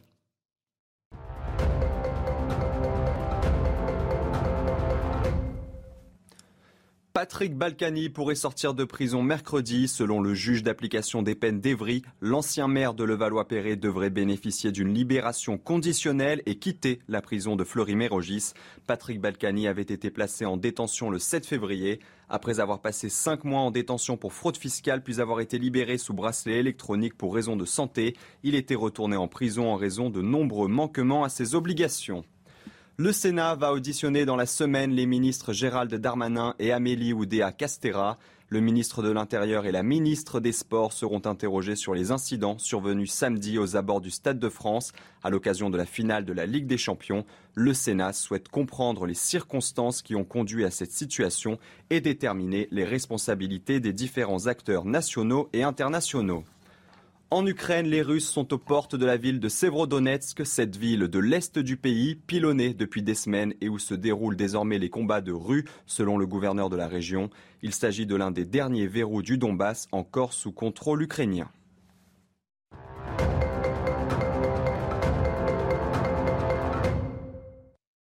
On en vient à la colère des supporters de cette euh, finale de la Ligue des Champions samedi soir, plus particulièrement euh, les supporters de Liverpool. On va rejoindre euh, à Londres Sarah Menaille. Bonjour Sarah. là aujourd'hui c'est carrément Downing Street qui réagit et qui se dit très déçu par le traitement qui a été fait des supporters anglais en France. Comment ça se passe là aujourd'hui dans la presse, dans l'opinion publique en Grande-Bretagne sur ce qui s'est passé samedi soir en France? Bonjour, alors oui, effectivement, vous l'avez dit, Boris Johnson a, réagi, il s'est dit euh, consterné et euh, extrêmement déçu de la manière dont euh, les supporters de Liverpool avaient donc été traités à Paris. Il a également demandé à ce que les autorités françaises mènent de concert avec l'UEFA une enquête et qu'ils rendent au plus vite leurs conclusions, hein, que ces conclusions soient publiques. Alors aujourd'hui, eh bien, dans la presse britannique, il y a plusieurs réactions. Il y a eu la consternation d'abord parce qu'on ne comprend pas comment ces événements ont pu avoir lieu euh, sur ce parvis du Stade de France à Saint-Denis. Il y a ensuite le temps des questions qui est arrivé évidemment. À qui la faute? On, regarde du côté des responsabilités. Doit-on se tourner vers l'UEFA, l'organisme euh, européen, enfin l'instance européenne du football qui gérait la rencontre, ou bien vers les autorités françaises et leur mauvaise gestion supposée du flux de supporters massifs? Et puis enfin, il y a la colère. La colère parce que très vite, vous l'avez entendu, Gérald Darmanin et notre ministre des Sports ont pointé du doigt les supporters anglais. Très vite, ils les ont accusés d'être responsables des troubles. Et ça, ça ne passe pas en Grande-Bretagne. Euh, ça ne passe même pas du tout. On accuse euh, entre les lignes un petit peu Gérald Darmanin de racisme anti-britannique. On fraude vraiment la crise diplomatique ici. Hein. La presse est vraiment très remontée depuis euh, samedi soir. Et puis il y a une question qui revient aussi beaucoup dans la presse ces derniers jours. C'est pourquoi l'utilisation massive de gaz lacrymogène par les gendarmes français sur le parvis de Saint-Denis. Alors ça, c'est une question vraiment qui revient beaucoup parce que c'est pas dans la culture britannique. La police euh, ici au Royaume-Uni est, largement désarmée et n'utilise pas de gaz lacrymogène. Donc c'est une question qui revient beaucoup. Et puis on attend évidemment cette enquête avec euh, impatience pour dédouaner un petit peu les supporters de, Liverpool pour qui euh, on a l'impression que c'est un peu la double peine. C'est-à-dire que d'un côté ils ont subi effectivement ces incidents au Stade de France et de l'autre on, sent un petit peu cette injustice qu'ils ressentent d'être condamnés aujourd'hui par les Français. Merci pour toutes ces précisions, euh, Sarah Menaille. Avant de vous donner la parole, Christian Proto, je voulais juste vous montrer en, même temps quelques unes euh, voilà, de pays étrangers. On a El País, Métro euh, pour la Grande-Bretagne et Mirror également. On a le fiasco parisien, personne ne prend la responsabilité des incidents qui ont retardé la finale de la Ligue des Champions. Et puis Métro, vous le voyez, farce française, on a vu rouge. Et Mirror, la police a même tiré du gaz lacrymogène sur mon fils de 9 ans. Voilà des... Sarah Menaille, justement, en parlait Christian Proto à l'instant. Oui, non, je, je, comprends euh, les réactions de, des supporters qui, pour euh, la plupart, étaient venus au départ euh, en famille, enfin la plupart, un grand nombre, avec un billet qu'ils avaient pour, pour beaucoup qui comptait dans un budget, parce que les billets n'étaient pas donnés, sans parler de ceux qui sont vendus au marché noir, les vrais, mmh. peut-être des faux aussi. Et il y a toujours ce problème que l'on connaît très bien avec ce match qui ne finit jamais entre la Grande-Bretagne et la France. Non, mais là, c'est remonté jusqu'à Boris Johnson. C'est quand même hallucinant. Downing Street qui réagit, non, mais qui si se on dit fait l'histoire de tout ça, euh, si c'est pas Boris Johnson, c'est un autre, un autre, et ça remonte toujours. Moi, j'ai des exemples personnels sur des visites euh, en Grande-Bretagne quand j'étais en charge de, de la sécurité d'un président de la République. Je peux vous dire que ça n'a jamais été simple avec les Britanniques. Cela dit, au départ, il faut bien le dire, c'est du foot c'est de l'organisation, c'est pas pas les, les, États. Donc à partir du moment où il y a trop d'Anglais qui ont eu des billets alors qu'ils ne devaient pas en avoir autant, puisqu'ils n'en avaient que 20 000, il y a eu un problème chez eux. Ça, c'est la vous manière. C'est du foot, c'est de l'organisation, mais finalement, c'est euh, c'est presque Gérald Darmanin qui a remis de la diplomatie là où il n'y en avait pas forcément. Et peut-être que c'est pour ça aussi que Street parce réagit. que Gérald Darmanin, Darmanin, je veux pas le défendre, il constate ce que l'on constate tout, c'est que les premiers problèmes sont venus du fait de l'afflux de Britanniques aux portes qui leur étaient dédiées à, à un mouvement de foule qui, s'il avait été en plus mal géré, aurait pu conduire à d'autres choses. Il faut bien le dire, parce que il faut pas, il faut s'imaginer que au moment où l'heure avance, les types voient leur billet, le stade, le match qui va commencer, et le fait qu'ils vont pas pouvoir rentrer, et tout le monde pousse. Et tout ça est, pas terrible à gérer. Et au niveau des stadiers qui ont été dépassés, il y a également, qu'on le veuille ou non, un problème d'organisation. On ne peut pas dire à un moment, ce qui est tout à fait logique, l'organisation d'un événement est du ressort des organisateurs, et après venir à l'État, dire à l'État, les organisateurs ont mal organisé, donc c'est l'État qui derrière a essayé de, de, de, gérer les pots cassés et ne l'a pas fait correctement, ce qui est sûrement vrai. Mais il fallait pouvoir anticiper, et je l'ai moi-même dit tout à l'heure, sur cet afflux d'anglais qui arrivait et dont on aurait pu penser simplement au contrôle aux frontières à l'arrivée en France qu'il y avait un nombre qui était supérieur à ce qui était prévu. Jean-Christophe mmh. Couvi, une, une, question que soulevait euh, Sarah Menaille dans, dans, son duplex depuis Londres, c'est la question des gaz lacrymogènes reçus par euh, les Anglais, euh, qui se sont retrouvés en tout cas au milieu de ces gaz lacrymogènes. On a le témoignage à l'AFP d'un enseignant qui dit Je n'ai jamais été aspergé de gaz lacrymogène avant, la police m'a poussé contre la porte, ce n'était pas nécessaire. Ils se comportaient comme s'ils avaient une armée en face d'eux, explique-t-il en, en, larmes à un journaliste justement de l'AFP. L'homme est un, un, prof de français à Liverpool de 57 ans. Bon, il y a l'émotion mmh. du témoignage, bien, bien évidemment. Mmh. Euh, et, et j'imagine que vous, vous la comprenez. Vous comprenez en tout cas l'incompréhension quelque part des, des, supporters de Liverpool ah. face à, à, la manière de gérer des forces de l'ordre. C'est ce qui est pointé du doigt dans la presse britannique aujourd'hui. Et on ouais. l'a vu à travers les unes. Ouais, je, je, juste parce qu'encore une fois, c'est les policiers. Euh, nous, on est, on est toujours mis au pilori. Euh, en plus, là, c'est, ça, ça prend des proportions internationales. Juste pour euh, resituer un petit peu, quand même, il faut faire aussi un peu de politique. Boris Johnson, en ce moment, il passe une très mauvaise passe. C'est-à-dire que là, il est en train de calculer parce qu'il a des taches de vin rouge français sur son tapis à, à Downing Street. Downing Street, il est en train de demander comment il va payer la facture, qui va la payer. Donc, c'est un très bon contre-feu déjà de balancer la sauce sur les, poli les policiers français et sur la France. Euh, comme ça, on parle plus de ces problèmes à lui. D'accord. Bon, et alors, Euh, si on, on évacue oublie... la question de Boris non, mais, Johnson, on a la presse qui, parce qui que... parle de témoignages de ces, de et... ces supporters de Liverpool. Mais, qui sont mais en fait, euh, en 2021, à Wembley, euh, les, les, policiers anglais sont fait dépasser comme ça par les propres Anglais, euh, qui ont même été molestés et, et tabassés des, des, supporters italiens.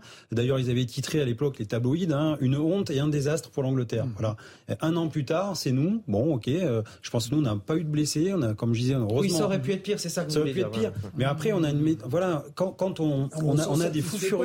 Non, mais bien sûr que non. Mais quand on a des fous furieux qui veulent rentrer dans un stade et que nous on nous appelle à la rescousse parce que les stadiers sont dépassés, on est obligé d'utiliser en France c'est comme ça, on utilise les bombes lacrymogènes pour pouvoir justement faire place nette et, et récupérer le terrain.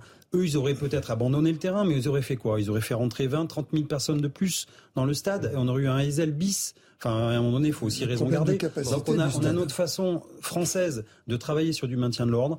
Je sais que ça plaît pas. Je, je suis le premier à, à, à, à, être triste pour les, les, enfants qui étaient là, qui ont vu ce spectacle, mais il faut regagner le terrain et comment on fait Après, en même temps, euh, c'est pas moi qui ai imprimé les billets, les faux billets pour venir. Euh, et sur, et sur l'image que tout ça renvoie de la France. Je parle pas nécessairement des gaz mmh. lacrymogènes, mais je parle de l'ensemble de ces événements. C'est pitoyable, là, ce qu'on voit dans la, dans la presse étrangère, euh, partout ailleurs. On, ah ben c'est du French on bashing. Est, on, est, on est humilié. C'est du French bashing. On voit bien, de toute façon, qu'il y a, voilà, il y a un peu de manipulation quand même, un peu de récupération. Non, mais attendez, Regardez les journaux dont, que dont vous avez montré les titres. Pardon, euh, on n'est pas dans la presse de réflexion et d'analyse. Ah une presse non, mais attendez, bah, qui fait appel un petit peu. C'est quand même là. On, va, on, nous refait la guerre de 100 ans, alors qu'on vient de le dire. Non, mais qui a commencé à la déclarer la guerre de 100 ans Il y a un an, c'était en Angleterre que ça se passait. Et puis, souvenons-nous de l'histoire de, hooliganisme en, Angleterre. Donc, donc là, je pense qu'il faut, il faut raison garder. Je veux dire, tant de la part de, de, de Gérald Darmanin, qui effectivement a mis plutôt l'accent sur le côté fausse billetterie britannique pour essayer de mettre euh, à côté le problème de, des, des, des ce qu'on appelle les racailles, enfin des, des 300 mmh. euh, perturbateurs. Mais du côté de, des Anglais, il faut voir aussi qu'il y a une certaine manipulation. En attendant, on a quand même fait un peu la guerre de 100 ans. Un, un dernier mot pour, pour Gabriel Cluzel, mais on a quand même euh, le, le monde entier qui se demande si on sera capable d'organiser les JO 2024 et la Coupe du Monde de rugby l'an prochain. Ah oui, moi je partage cet avis. Oui, je me dis il y a de quoi sérieusement se remettre en cause parce que parce que euh, euh, non mais imaginez les Anglais. Moi je veux bien euh, qu'ils portent tous les péchés de la terre, mais c'est ils sont invités. Ils, certains ils laissent des fortunes. Hein, ils racontent que c'est le, budget de leurs vacances pour venir avec leurs enfants en France pour assister à un match. ils se font refouler, détrousser et à l'issue le gouvernement français leur dit ah oui mais alors les Anglais vous savez ils mettent le bazar partout. Pas les Anglais et après, on, raconte que c'est Boris Johnson qui veut se refaire la cerise sur euh, cette affaire. Moi, j'ai un peu de, je trouve ça un peu force de café. Il n'est pas question de stigmatiser les, les, gens qui sont venus comme ça, à qui on a vendu des faux billets. Il est question de stigmatiser ceux qui ont fabriqué ces faux billets. Rapidement, on a fait la Coupe du Monde de 98 de foot. On a fait les JO d'Albertville. J'étais responsable de la sécurité en, 92. On sera capable de faire les JO. Point. Si les Anglais veulent des leçons, qui viennent nous expliquer pourquoi ils ont transformé tout leur système d'organisation et de sécurité des Jeux en 2012 en faisant venir l'armée au dernier moment. À ce moment-là, on discutera. Sauf que c'était pas en Merci à, vous, merci à vous, Gabriel Cluzel, Jean Garry, Christian Poutot, Jean-Christophe Couvi, d'avoir participé à cette première partie d'émission. On revient dans un instant dans Punchline.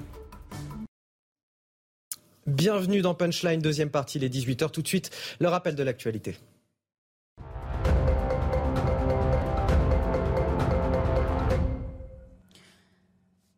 Un journaliste français tué par un bombardement russe en Ukraine. Emmanuel Macron s'est exprimé sur Twitter.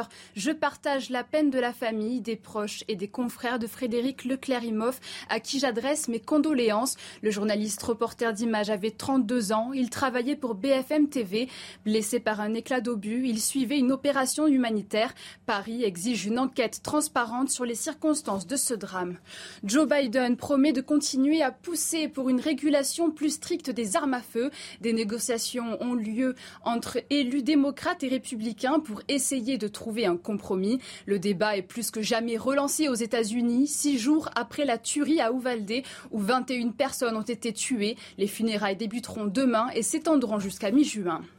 La libération de Patrick Balkany suspendue. Le parquet d'Evry a fait appel.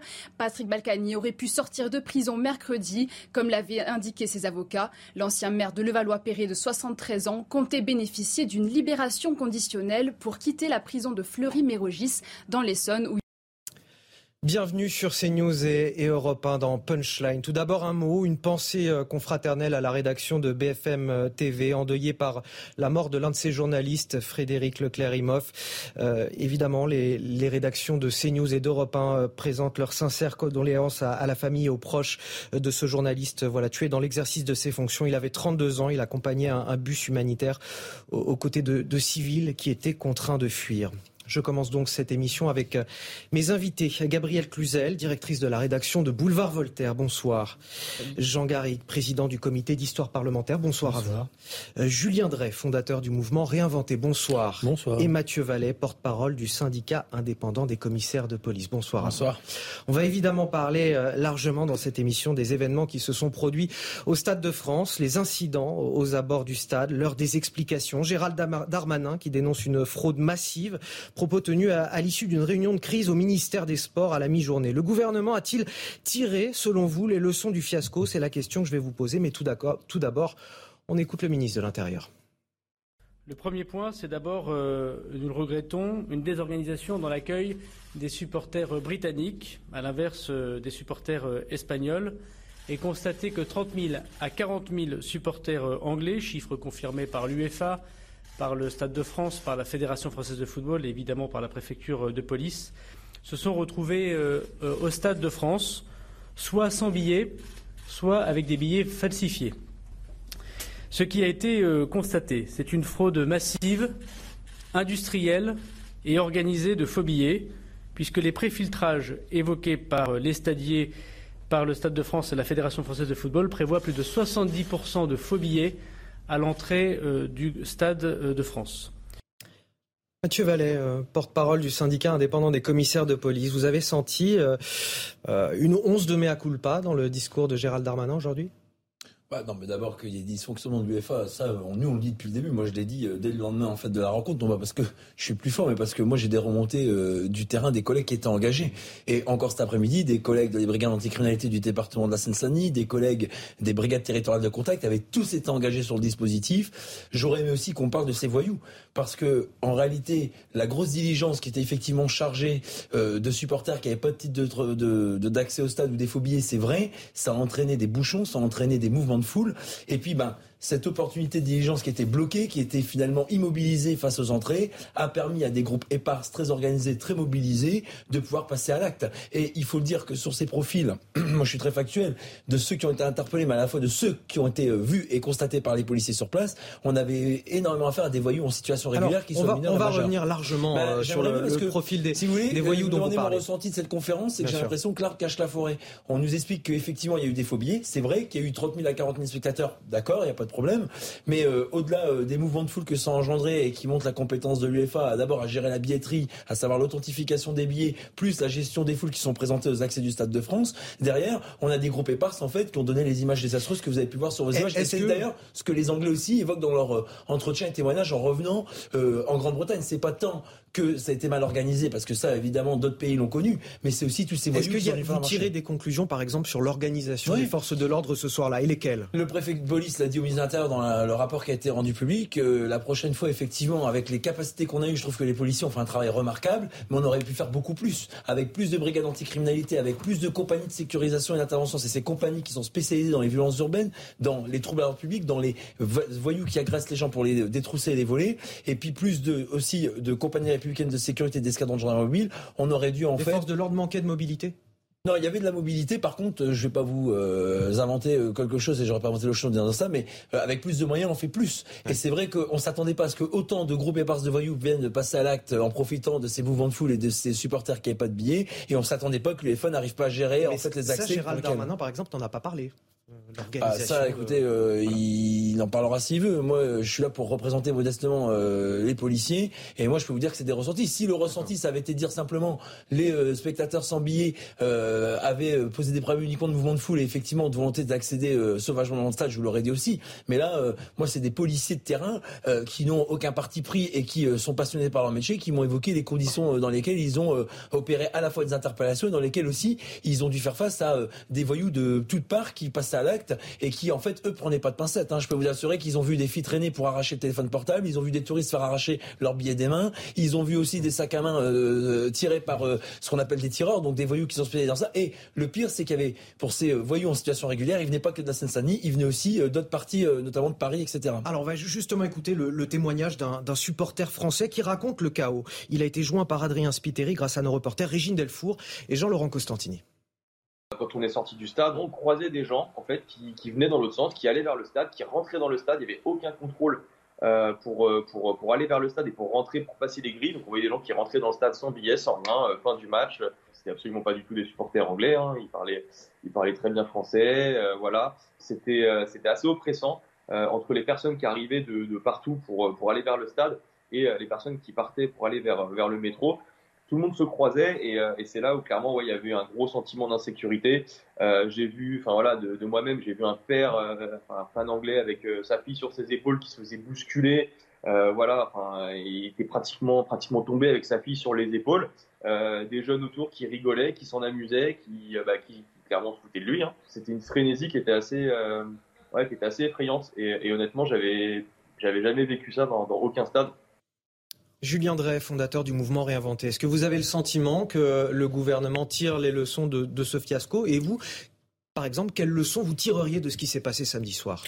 Euh, Avant de répondre à votre question, je voudrais me joindre à l'émotion qui est euh, celle que nous devons tous avoir à l'égard de la mort de ce journaliste et rappeler que ce métier n'est pas un métier facile et qu'il y a aujourd'hui des femmes et des hommes qui prennent des risques énormes pour nous donner euh, l'information. Souvent, on regarde les images, on croit que les choses euh, sont faciles, mais on voit bien ce qui est en train de se passer. Et je rappelle son nom, Frédéric Leclerc-Imhoff, 32 ans. Voilà, donc je voulais me joindre. Qui était sur le terrain et à, qui est... à, à, cette émotion légitime et aussi à, toute la colère que génère ce genre de situation.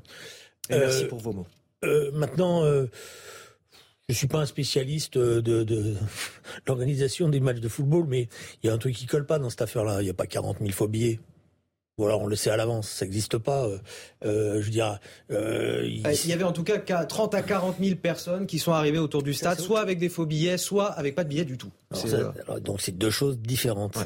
Et c'est d'ailleurs depuis le début de, de, de, de, la discussion, la confusion qui existe. Il y avait des milliers d'Anglais qui étaient là dans Paris, on les a tous vus. il y avait une fan zone, il faut être, il faut reconnaître, qui a été organisée Place de la Nation, qui a très bien, à peu près bien, qui a passé, très bien fonctionné. Moi, j'habite pas loin, j'ai vu. Bon, c'était très euh, très, très, alcoolisé, c'est qu'on puisse dire. Ça tisait beaucoup, je crois que c'est le, le, mot, mais ça s'est bien passé. Et j'ai même été étonné, puisqu'à la fin, je m'attendais à ce qu'il y ait plus de tension. On regarde la défaite, et voilà. Donc les choses sont passées correctement là. Ça veut dire que là, ça avait été bien pris en main, c'était pris en, euh, en, en amont. Euh, mais 40 000 personnes, euh, en plus, ça, ça, ça, on le sait, il y a, y a assez d'éléments d'information dans Paris, de, de, de caméras de vidéosurveillance, euh, de, de, de, de, brigades qui circulent, pour se rendre compte qu'il y a quelque chose qui n'a pas été. Dans ce quelque chose qui n'a pas été, d'abord, il y a une grève qui a paralysé visiblement, qui n'a pas été anticipé, la grève de, de, de, RER, qui a fait que les gens sont arrivés visiblement tous sur le même endroit. Qui arrivent au soir de cet événement, peut-être pas à Qui sont arrivés tous au même endroit. Il y a visiblement le Stade de France qui n'a pas anticipé ça, donc qui n'a pas dégagé ou qui n'a pas mis assez de stadiers pour permettre de réorienter. Bon, ça, tout ça, je peux comprendre, et tout ça a certainement participé d'un cocktail qui a été explosif. Il y a visiblement eu aussi des bandes, mais on les connaît ces bandes-là. Je veux dire, à chaque fois qu'il y a des, il y a des événements de cette importance-là, on sait qu'autour du stade de, de, de Saint-Denis, ça attire, quoi, et que il y a euh, de la fauche, il y a de la, euh, de la, la, du téléphone portable qui est, qui est, qui est pris. Vous dites etc. quelque chose de très juste. On les connaît ces bandes on les connaît au sens, on sait qu'il y a des, on sait qu'il y a toujours, excusez-moi le terme, il y a toujours une faune euh, qui vient euh, faire son marché et qui s'en prend aux pauvres euh, spectateurs, touristes, etc. Donc voilà. Alors après, moi, je pense que dans, le dans le, le chahut qui est en ce moment, il y a quelque chose qui va pas. Je ne crois pas une seule seconde qu'il y ait une fraude de 40 000 faux billets. Voilà. Alors on essaye de tout remettre sur les faux billets, voilà, en, disant finalement on a été débordé. Il y a certains eu des faux billets, mais il y en a souvent, mais pas 40 000, c'est pas vrai. Alors, je, je suis pas sûr que le gouvernement ait parlé de 40 000 faux billets, mais de 30 à 40 000 supporters supplémentaires présents autour du stade, dont certains, dont certains qui avaient non, euh, si, des, si, le des, gouvernement, des il a commencé par voilà. parler de 40 000 faux billets. Alors maintenant, il se rend compte qu'il était un peu loin. Alors il dit non, mais il y avait des faux billets et des voilà. supporters en plus. On va continuer voilà. notre tour de table dans un instant. On va marquer une courte pause. Punchline sur Europe 1 et sur CNews. Je suis toujours avec mes invités. Mathieu Vallet, porte-parole du syndicat indépendant des commissaires de police. Julien Drey, fondateur du mouvement Réinventé. Jean Garrigue, président du comité d'histoire parlementaire. Et Gabrielle Cluzel, directrice de la rédaction de Boulevard Voltaire. Nous évoquions donc les incidents aux abords du Stade de France. L'heure est aux explications. Aujourd'hui, je vous propose d'ailleurs d'écouter le témoignage de supporters de Liverpool, qu'ils soient britanniques ou français, qui nous expliquent les dysfonctionnements qu'ils ont observés aux abords du Stade de France au moment des contrôles. Écoutez. La police n'a pas été à la hauteur. Je pense qu'ils auraient pu mieux faire. La vérification des tickets également. Ils ne vérifiaient pas réellement. Ils regardaient au dos du ticket et c'était tout. La sécurité aussi. Il n'y avait aucune fouille. Voilà ce qu'ils faisaient. Allez-y, et c'était tout. Je ne comprends pas pourquoi nous devions faire la queue pour la sécurité quand il n'y avait justement aucune sécurité. Il y avait beaucoup de monde, aucun contrôle de la foule, seulement une entrée ouverte, une file incontrôlable. C'était terrible. Quand nous approchions du stade, des vannes de la police bloquaient le passage. Des milliers de fans se sont retrouvés coincés dans un espace très étroit. C'est les Anglais en fait, les Anglais, les Anglais à l'entrée du, du stade. Ensuite, il y a eu les jeunes qui n'avaient pas de billets, qui ont profité de toute situation, on va dire. Voilà, c'est Saint-Denis. Hein, il n'y avait pas assez de policiers pour moi. Très mauvaise organisation. Pas assez de sécurité, pas assez de policiers. J'ai vu des, parents repartir avec leurs enfants euh, par peur par peur justement d'incidents qui s'est produit. Voilà, donc ils repartaient sans voir le match, sans rien du tout. Mathieu Vallet, euh, porte-parole du syndicat des, commissaires euh, indépendants, des commissaires de police, qu'est-ce que, vous retenez comme, comme explication à tous ces dysfonctionnements? Je vois, on parle de beaucoup de choses. On parle de, des contrôles à l'entrée. Euh, certains pointent du doigt les forces de l'ordre. Voilà, qu'est-ce que, comment on différencie les responsabilités des uns et des autres, notamment à l'entrée sur ces histoires de contrôle? Qu'est-ce qui s'en charge Ça va très vite. À l'entrée, c'est les stadiers. Donc c'est l'UFA c'est les stadiers qui s'occupent de cette mission, de contrôler les billets, de faire l'inspection, ce que la personne évoquait. Des sacs également. Inspection visuelle des sacs, parce que la loi réglemente très euh, bien ces pratiques, hein, puisque c'est quand même des atteintes aux personnes. Et vous avez aussi des palpations de sécurité. Donc palpations de sécurité, inspection visuelle des bagages, des fouilles, enfin des, pardon, des, des, sacs. Et ensuite les billets aussi, c'est les stadiers qui étaient largement sous nombre. Ça, c'est une certitude. Euh, la mesure de l'événement n'avait pas été prise en compte visiblement par l'UFA. Ensuite, euh, ben, moi j'y vois un point positif, c'est que tous vos interviewés évoquent l'amour qu'ils ont pour la police. Ils évoquent tous la volonté de voir plus de policiers. Il y avait des policiers. Alors, ce qu'il faut qu'ils sachent, c'est qu'il y a beaucoup de policiers en civil sur le parvis du Stade de France, qui a permis de nombreuses interpellations euh, de différents motifs, hein, des vols avec violence, des dégradations, des intrusions. Il y en a eu 105, je le rappelle. Et euh, derrière, effectivement, euh, pour le prochain dispositif, on sait qu'il faudra mettre plus de CRS pour contenir les mouvements de foule, ça a été un enjeu majeur dû aux 30 000, 40 000 spectateurs, enfin, spectateurs venus, pardon, et plus de policiers en civil pour pouvoir interpeller justement ces voyous qui sont venus se greffer à cet événement. Alors justement, la question que je voulais vous poser ensuite, et à tout le monde d'ailleurs autour de cette table, c'est euh, à qui la faute? Qui sont ces fauteurs euh, de troubles? Euh, La préfecture qui a reconnu la, présence de 300 à 400 jeunes issus des quartiers sensibles de Seine-Saint-Denis. ils ont tenté de forcer le dispositif, certains s'en sont pris aux supporters, agression, vol à l'arraché. Je voudrais qu'avec Marie Aubazac du service police-justice de, de CNews, on fasse le point sur les gardés à vue. Combien sont-ils? Et surtout, qui sont-ils? On écoute Marie Aubazac. Oui, 81 personnes ont été euh, interpellées, notamment euh, pour des vols avec violence, vols en réunion, vols à la tire, mais aussi pour intrusion dans l'enceinte du Stade de France ou encore pour des jets de projectiles sur euh, les forces de l'ordre. Parmi ces 81 personnes interpellées, il y avait 14 ressortissants britanniques et un espagnol, dont 9 pour des faits d'intrusion. 48 d'entre elles ont été placées en garde à vue, dont 2 britanniques et aucun espagnol. C'est ce qu'indique le parquet de Bobigny. Alors un grand nombre de personnes placées en garde à vue étaient euh, mineurs. 33 gardes à vue ont été levés, classés sans suite, notamment en raison de procédures irrégulières. 15 gardes à vue concernant des personnes majeures ont été prolongées. Il n'y a aucun supporter étranger parmi elles.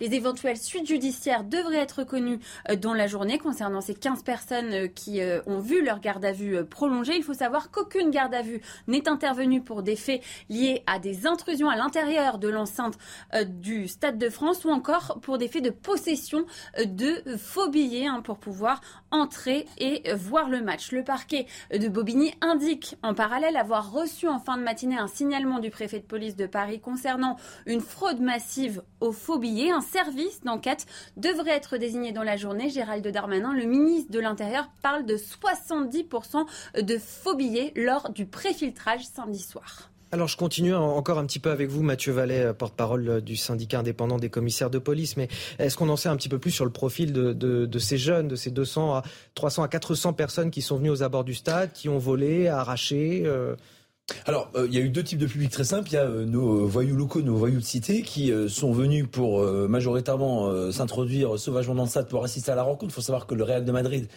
est une équipe publicité dans ces quartiers parce qu'il y a des icônes comme Karim Benzema, comme Zinedine Zidane qui est une identification forte pour ces jeunes. C'est ça qui explique qu'ils aient été attirés vers le Stade de France à ce moment-là. Il y a une partie qui se sont dit on n'aura peut-être pas deux fois dans notre vie la chance d'avoir au Stade de France, c'est-à-dire à quelques encablures de leur habitation, les plus grandes icônes du football international. Donc ça c'est un premier point. Et le deuxième point, moi les remontées de terrain que j'ai eues, c'est qu'il y a eu énormément de voyous en situation régulière, c'est-à-dire sans papier, et beaucoup de mineurs étrangers isolés qui étaient présents pour justement commettre leurs exactions, leurs infractions, finalement leur supermarché en transformant la, plaine du Stade de France, le parvis, en véritable euh, proie à victime pour tous ces supporters et ces visiteurs qui venaient. Il faut le dire.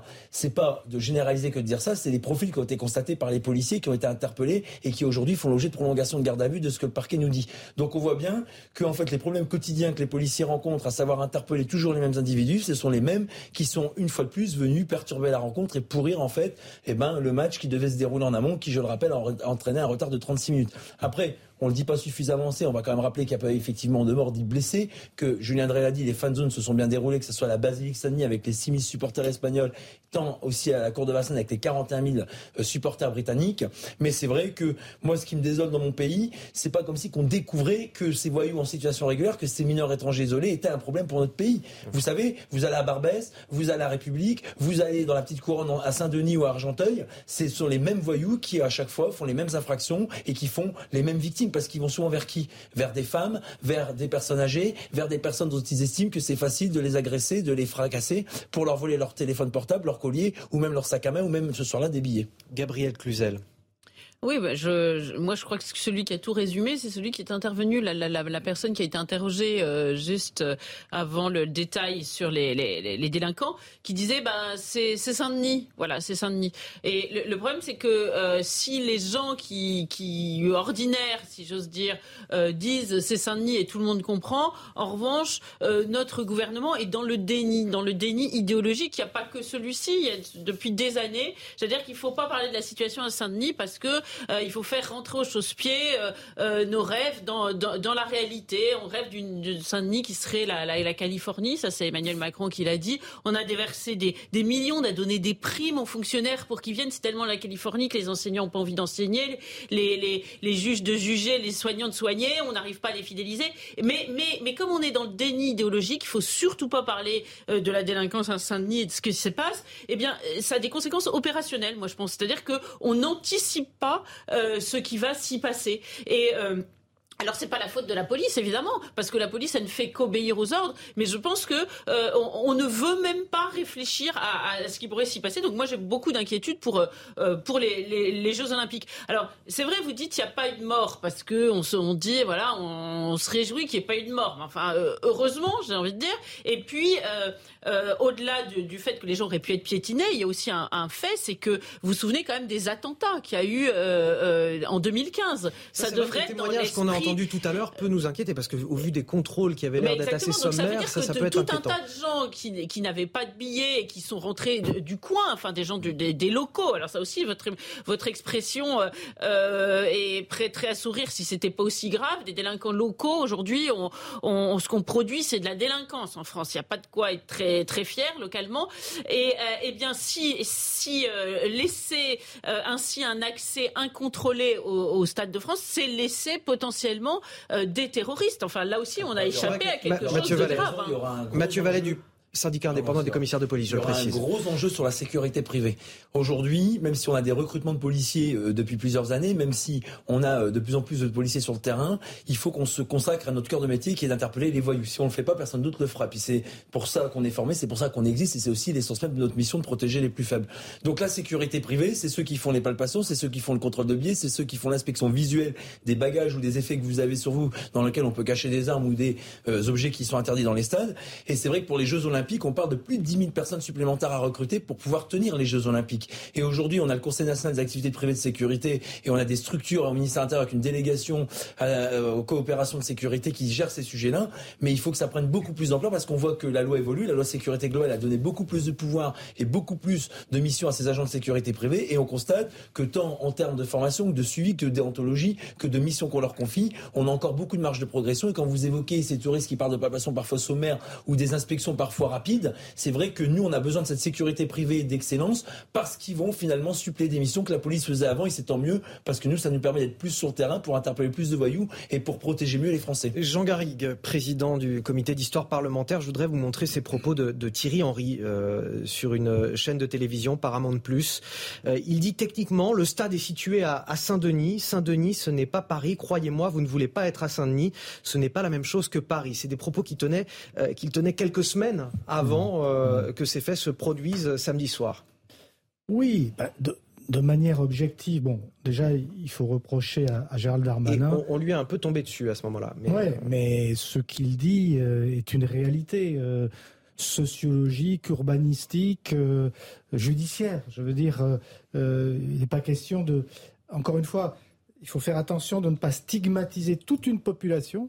C'est les gens qui habitent en Seine-Saint-Denis, alors que vous avez une bande là de 300, 400, euh, peut-être qu'au total c'est un millier d'individus qui ont l'habitude de venir perturber et profiter d'occasions Gérald Darmanin a eu tort de focaliser la responsabilité de euh, ce qui s'est passé uniquement sur cette histoire de vente de, faux billets, etc., qui est, qui est réelle et qui a servi de terreau favorable. Mais ce terreau a été favorable à ce genre d'individus mmh. qui sont une sorte de contre-société à l'intérieur d'une société dans laquelle effectivement vous avez des populations issues de l'immigration qui sont, qui sont majoritaires, mais là où je me distingue peut-être de ce que dirait Gabriel ou de ce que, de ce que des commentaires qui sont faits par exemple par Éric Zemmour, c'est que ces gens-là, d'abord, ne sont pas du tout majoritaires dans la population issue de, l'immigration. Et, pour beaucoup, ils sont aussi français. Il y a des gens qui sont, il y a des mineurs étrangers, comme vous l'avez dit, mais il y a aussi beaucoup de, de, gens qui sont français. Et puis, ils sont pas en reconquête de quelque mmh. chose. Ils sont là, ils profitent d'un certain nombre d'occasions. Pourquoi ils en profitent? Pour des raisons sociologiques, pour des raisons économiques, parce que le, chômage, etc., l'exclusion, etc. La surconcentration de ces populations notamment en Seine-Saint-Denis, c'est là, ça c'est les problèmes de fond. Et puis après, évidemment, il y, a, les défaillances de la chaîne pénale, on est d'accord, pas assez de répression, pas assez de moyens pour, pour les policiers, pas assez de moyens pour la justice, une justice trop lente, trop laxiste. Là-dessus, on est, on est totalement d'accord. Mais j'insiste, on a affaire là à 300, 400 individus. On n'est pas là dans une submersion totale. je pense qu'il faut quand même faire attention parce que les bandes, on les connaît. Les voyous, on les connaît. Mm.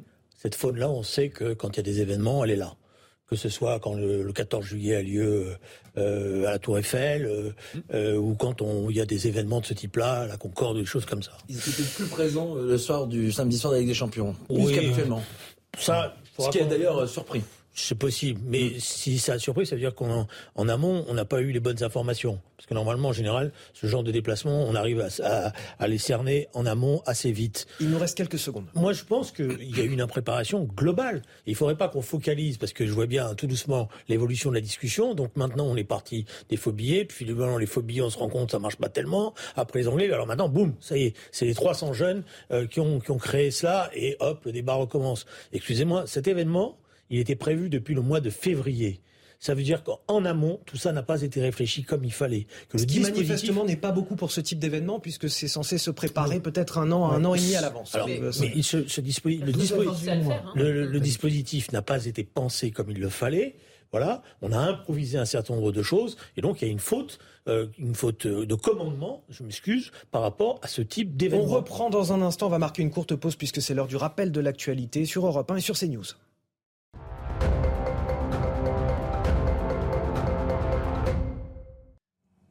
Un journaliste français tué par un bombardement russe en Ukraine, Emmanuel Macron s'est exprimé sur Twitter. Je partage la peine de la famille, des proches et des confrères de Frédéric Leclerimoff à qui j'adresse mes condoléances. Le journaliste reporter d'images avait 32 ans. Il travaillait pour BFM TV. Blessé par un éclat d'obus, il suivait une opération humanitaire. Gazprom suspend ses livraisons de gaz à l'un des principaux fournisseurs d'énergie aux Pays-Bas. Il s'agit de Gazterra, en partie propriété de l'État néerlandais. Ce dernier a refusé de se conformer aux exigences de paiement en roubles. La suspension d'approvisionnement commencera mardi. Après le fiasco du Stade de France, le Sénat va auditionner Gérald Darmanin et Amélie Oudéa Castera. Mercredi à 16h30, le ministre de l'Intérieur et la ministre des Sports vont être entendus conjointement par les commissions des lois et de la culture.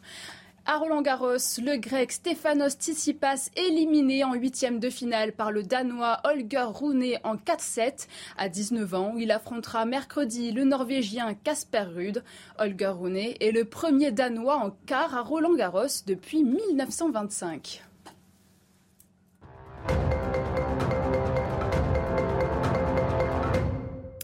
Qu'est-ce que ces événements aux abords du Stade de France nous disent de notre pays et de nos territoires, comme celui de la Seine-Saint-Denis? On écoutera dans un instant Jordan Bardella, président du Rassemblement national. Il était tout à l'heure au, commissariat de Saint-Denis. À tout de suite. Et nous sommes de retour dans Punchline sur Europe 1 et CNews, toujours avec Gabrielle Cluzel, directrice de la rédaction de Boulevard Voltaire, Jean Garrigue, président du comité d'histoire parlementaire, Julien Drey, fondateur du mouvement Réinventé, et Mathieu Vallet, porte-parole du syndicat indépendant des commissaires de police, puisqu'on parle justement de ces euh, événements aux abords du Stade de France samedi soir à l'occasion de la finale de la Ligue des Champions. Nous disent-ils quelque chose de notre pays, sur l'état de la France et sur l'état de nos quartiers? Je vous propose, avant de poursuivre notre tour de table, d'écouter euh, Jordan Bardella, le président du du Rassemblement national qui s'est rendu tout à l'heure, cet après-midi, au commissariat de Saint-Denis. Je pense que le gouvernement est entré dans un régime d'irresponsabilité. Le ministre de l'Intérieur préfère manifestement accuser euh, la billetterie et les supporters britanniques euh, plutôt que de risquer un incident diplomatique, non pas avec la Grande-Bretagne, mais avec la Seine-Saint-Denis. Euh, il y a un problème avec la Seine-Saint-Denis, un problème d'ensauvagement de notre société. Et le gouvernement est incapable d'assurer la sécurité des Français, qui plus est la sécurité des touristes. Et je pense que c'est très inquiétant pour les Jeux Olympiques qui arrivent, arrivent dans quelques mois.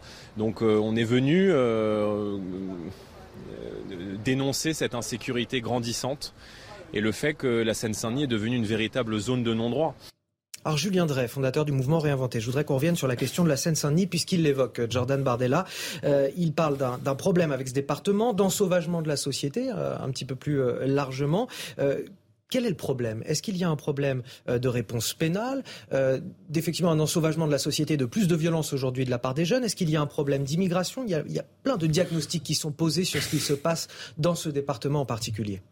Alors d'abord, il faut, arrêter toujours de stigmatiser la Seine-Saint-Denis en faisant euh, comme si euh, tous les habitants de la Seine-Saint-Denis vivaient dans une sorte de faune.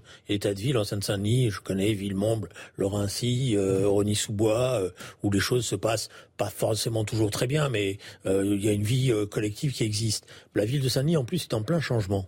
Mm. Euh, et donc il y a une équipe municipale, une nouvelle équipe municipale qui a été élue, qui est particulièrement investie dans le changement de la ville, et parce qu'il y a effectivement eu une surconcentration de problèmes, euh, surconcentration de, de squats, surconcentration de populations d'origine étrangère, qui a euh, créé ce, ce, point de focalisation. Mais il ne faut pas non plus tout le temps désigner les habitants de la Sainte-Saint-Denis comme étant la, la de la France. Voilà, il y a plein de choses qui se passent en Seine-Saint-Denis euh, de manière positive. Voilà. Alors après, c'est ce que ça nous dit.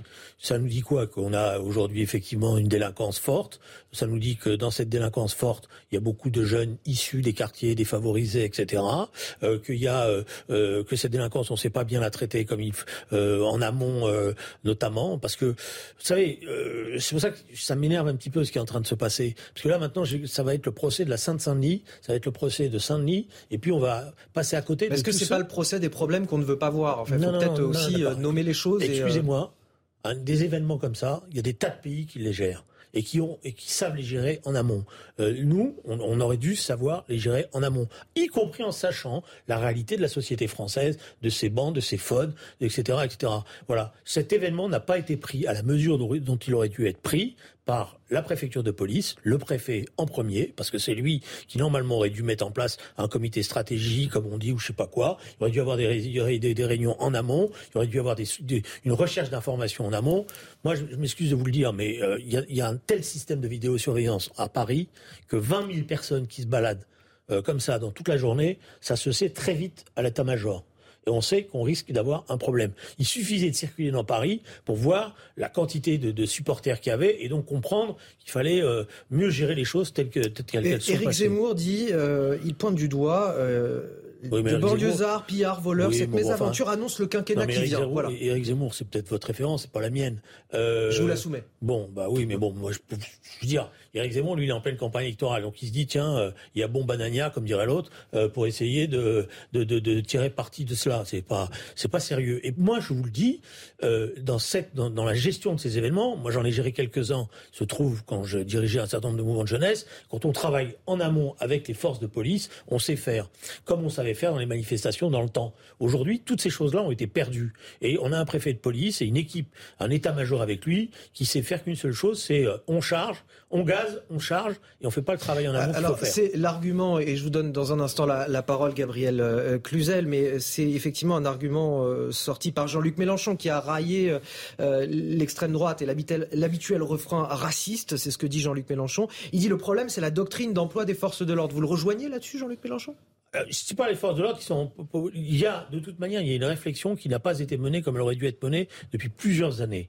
On a fait l'histoire de Nas, on s'est rendu compte que ça marchait pas. On a créé les corps dont on sait pas bien le statut, d'ailleurs, les policiers professionnels, les gendarmes mobiles, qui sont ceux qui sont les plus expérimentés, les bacs, qui sur ces situations-là sont elles aussi les plus expérimentées, c'est-à-dire elles voient tout. Vous savez, vous mettez quelques bacs sur le terrain, tout de suite elles voient les clients et elles savent qui va faire les. Qui, Alors Mathieu Vallet du syndicat indépendant des commissaires de police, répondez peut-être à, ce que dit. Euh, bah, là, c'était compliqué. C'est pas un vrai match de l'ordre dans lequel, en fait, on tient des rues, dans lequel mm. il y a des espaces à, se rapproprier parce qu'il y a des casses, parce qu'il y a des vandalismes de magasins, etc.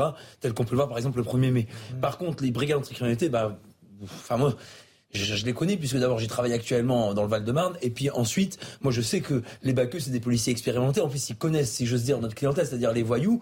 Et justement je trouve que en cachant euh, la poussière sur le tapis dans ces quartiers dont je suis issu, hein, moi j'ai un quartier populaire du nord de la France à, Lille, et eh ben je trouve qu'en fait en ne traitant pas les voyous, en ne traitant pas les multirécidivistes dans ces quartiers qui officinent, c'est-à-dire qui pourrissent le quotidien des gens, on empêche toute cette jeunesse qui s'en sort, qui a envie d'exercer des emplois comme magistrat, avocat, je l'avais déjà dit ici sur cette antenne, et eh ben je trouve qu'en fait il faut nettoyer ces quartiers de ces voyous qui pourrissent le quotidien, rodéo, stup, occupation d'immeubles, euh, tout ce qui en fait vole, tout ce qui en fait gangrène euh, la majorité des habitants qui payent leur impôts. Et quand on aura éradiqué tous ces voyous qui pourrissent le quotidien des quartiers, on pourra retrouver des quartiers qui ont une fierté, qui ont une allure et d'une certaine manière mettre le projecteur sur ceux qui réussissent et encore ceux qui veulent s'en sortir. C'est ça la réalité. Et la Seine-Saint-Denis, pour terminer, euh, j'y ai travaillé comme gardien de la paix, j'ai travaillé à Clichy-sous-Bois-Montfermeil, j'ai travaillé à Saint-Denis, justement dans l'ancien commissariat, pas le nouveau que vous avez vu.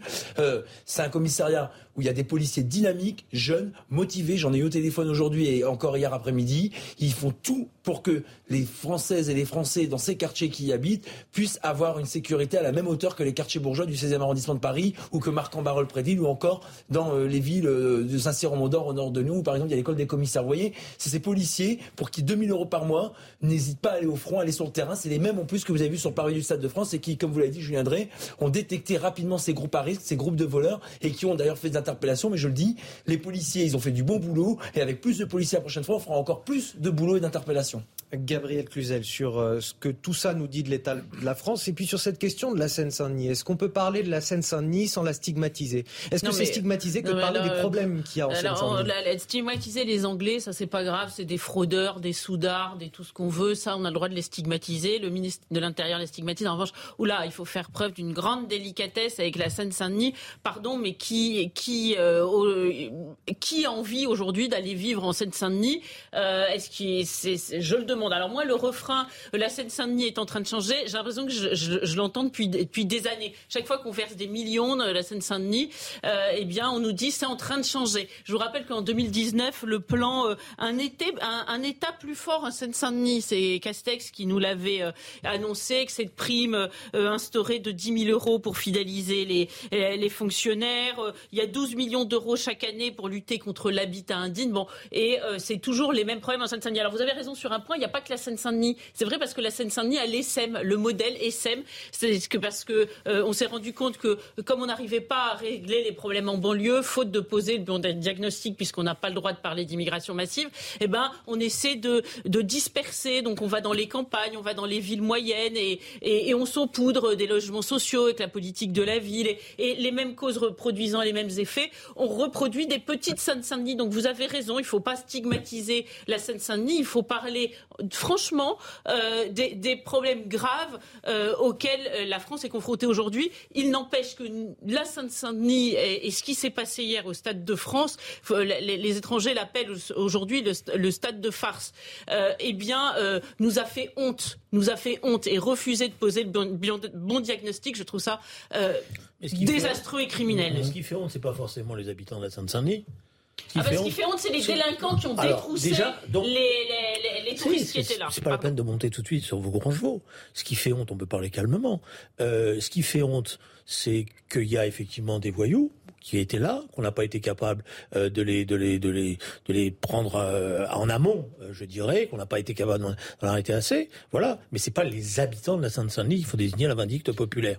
Premier aspect des choses, parce que en général d'ailleurs, ces habitants-là, c'est les premières victimes de ce genre de situation. C'est eux qui ont sévi. Votre refrain, je le connais, mais, j'ai l'impression que je pourrais dérouler. je peux parler à votre place. Si mais vous si vous voulez, je vais vous dire une chose, mm. j'aurais pu faire la même chose pour vous. Vous concernant, je connais aussi votre refrain. Le problème, c'est que vous, votre refrain a été dominant pendant des années, il a donné des résultats désastreux. Alors, vous deviez tout Je serai de ceux qui déroulent ce refrain, j'irai cacher dans un petit trou parce que le résultat est catastrophique. Je pense même que vous nous mettre dans des camps. Non, oui, allez, allez, allez, allez, allez, Non, mais Gabriel, si vous voulez parler calmement, on peut parler calmement et aborder les choses. Si vous voulez monter en décibels, parce que vous pensez que les décibels vous savez quoi, je donne la parole à Jean Garry, Jean Garry, président du comité d'histoire parlementaire.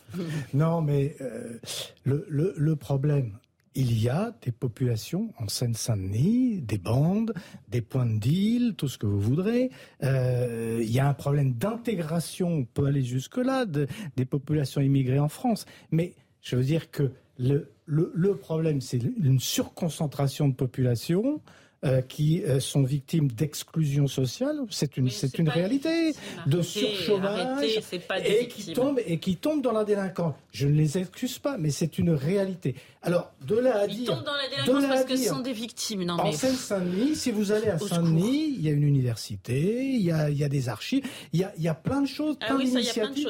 Il y a plein d'initiatives qui sont faites et, et, et d'une majorité de la population qui je le suppose, n'aspire qu'à vivre en bonne intelligence, tranquillement, et à s'intégrer dans, dans, la société française. On, est la... C'est pas, on n'est pas dans un dans des territoires de, de, de, barbarie ou des, Mathieu des gens qui n'ont rien compris. du syndicat indépendant des Juste ma phrase pour dire que je, je, il n'est pas question de stigmatiser les Anglais, mais il n'est pas question non plus de stigmatiser la population de Seine-Saint-Denis. On a là affaire à des bandes. Ce sont des gens qui sont repérés. On sait, on sait qui c'est on peut dire que la chaîne pénale n'est pas assez efficace par rapport à ces bandes-là, mais si vous commencez à stigmatiser toute la population qui vit dans, ces zones-là, ben, on ne s'en tirera jamais, parce que l'intégration ne se fera jamais. Mathieu Vallet du syndicat indépendant des, commissaires de police, on est à la conjonction de plusieurs problèmes dans, ces quartiers. Euh, je cite à peu près les problèmes que j'entends dans les différents reportages et avec nos intervenants en plateau. Euh, il y a une question de réponse pénale, d'éducation, de présence policière et d'immigration. Quel est le problème le plus important pour vous dans ces quartiers? Ah bah, le problème plus important dans ces quartiers, c'est euh, d'abord, euh, les, enfin c'est les voyous, hein, pardon, mais c'est le cœur du métier de policier. Quand vous avez une insécurité, vous pouvez pas avoir des enseignants qui euh, puissent transmettre le savoir en toute sécurité. Vous pouvez pas avoir des entreprises qui s'installent sans avoir peur d'être cambriolées. Vous pouvez pas avoir des gens qui rentrent chez eux sans être importunés dans les halls d'immeubles. Donc c'est ça en fait. C'est pour ça que on a eu des quartiers de reconquête républicaine et on a des zones dans lesquelles on met plus de policiers parce qu'il y a plus de délinquance. Après aussi, vous en avez pas parlé. Moi, je vais faire une petite dédicace quand même parce que dans cette quinquophonie orchestrale de certains politiques qui ont jamais fait de police, qui ont jamais mis un uniforme et qui ont jamais fait d'ordre public on a évidemment euh, Jean-Luc Mélenchon euh, qui est à la tête du premier parti anti-flic de France, qui nous dit que en fait, eh ben, euh, les policiers sont des bons à rien, sont des incapables. Il mange des justes factieux pour qu'il soit dans sa cohérence habituelle de sa détestation des forces de l'ordre. Et si on a bien un qui aime bien matraquer les, policiers et qui aime bien leur remettre plein la figure, c'est bien lui.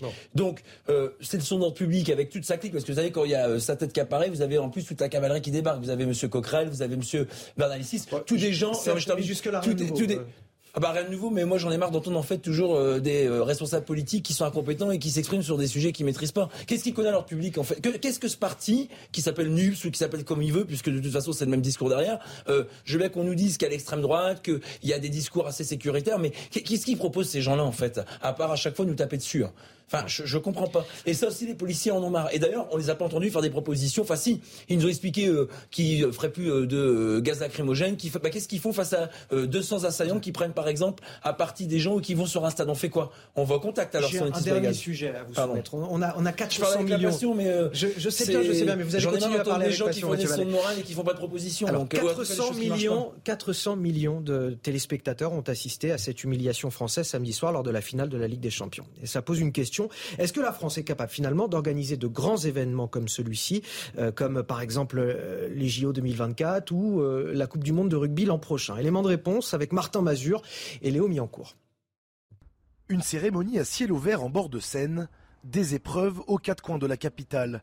Des millions de spectateurs sont attendus à Paris dans deux ans, à l'été 2024 pour les Jeux Olympiques. Alors certains Français redoutent des débordements similaires à ce week-end. On peut se dire, effectivement, est-ce que est-ce qu'ils vont apprendre de leurs erreurs? Donc si c'est Si tel est le cas, très bien. Mais si rien n'est fait, euh, ça va être le même, euh, la même problématique. Apprendre de leurs erreurs, c'était l'objectif de la réunion du jour au ministère des Sports. Le ministre de l'Intérieur Gérald Darmanin a rappelé l'importance des prochaines échéances. Si nous devons, Madame la ministre a dit, tirer des conclusions sur l'organisation des grands événements qui arrivent, la Coupe du Monde de rugby et les Jeux Olympiques, nous le ferons. Il y a des questions d'urbanisme autour du Stade de France pour le RERD, il y a des questions de barriérage, il y a des questions de billes électroniques, il y a aussi évidemment des questions de délinquance et il faut en tirer des, des conclusions. De son côté, le sénateur Les Républicains Michel Savin demande l'ouverture d'une commission d'enquête parlementaire. La sécurité reste un sujet majeur des prochaines Olympiades. Les organisateurs ont déjà lancé il y a quelques semaines le recrutement d'agents de sécurité privés. Plus de 20 000 sont recherchés. Julien Drey, fondateur du mouvement Réinventé, vous aimez les, les, JO, vous aimez le rugby, vous aimez le sport globalement. Est-ce que vous dites qu'on peut aujourd'hui encore accueillir ces événements euh, sereinement, en tout cas à l'approche de, de l'échéance Je pense qu'il faut, faut pas euh, euh, en dramatiser outre mesure. Il y a eu un dérapage terrible. Je maintiens que dans ce dérapage, la préparation d'amont n'a pas été à la hauteur. Euh, on verra si les enquêtes sont faites et si les journalistes racontent. Je pense qu'il n'y a pas eu assez de réunions de préparation en amont, de coordination comme il fallait. Je, devine déjà qu'on a improvisé plus que on a maîtrisé euh, les choses euh, dans, cette journée.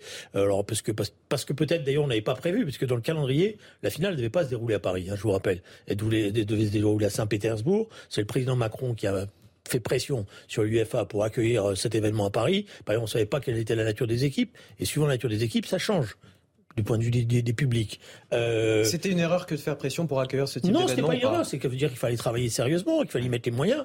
Je pense en plus qu'on a fonctionné à l'économie parce que l'UEFA n'a pas, d'après moi, mis les, les, sous nécessaires pour euh, en termes de sécurité, parce que normalement c'est l'UEFA aussi qui doit donner la dotation nécessaire en matière euh, financière dans ce genre de situation. Bon, mais comme l'UEFA ils sont ils sont ils sont euh, radins comme c'est pas permis et qu'ils distribuent des primes autrement et, et pour d'autres choses, vous voyez ce que bon. ça donne. Gabriel Alors ça veut dire que il faut travailler sérieusement pour accueillir, mais la France a la capacité d'accueillir ces événements si elle travaille en amont. Gabrielle. Cluzel, directrice de la rédaction de Boulevard Voltaire. Est-ce qu'on est capable d'accueillir, est-ce qu'on sera capable d'accueillir la Coupe du Monde de rugby ou les JO 2024 ah bah, euh, vu ce qui s'est passé euh, là, il euh, y a de quoi être très circonspect.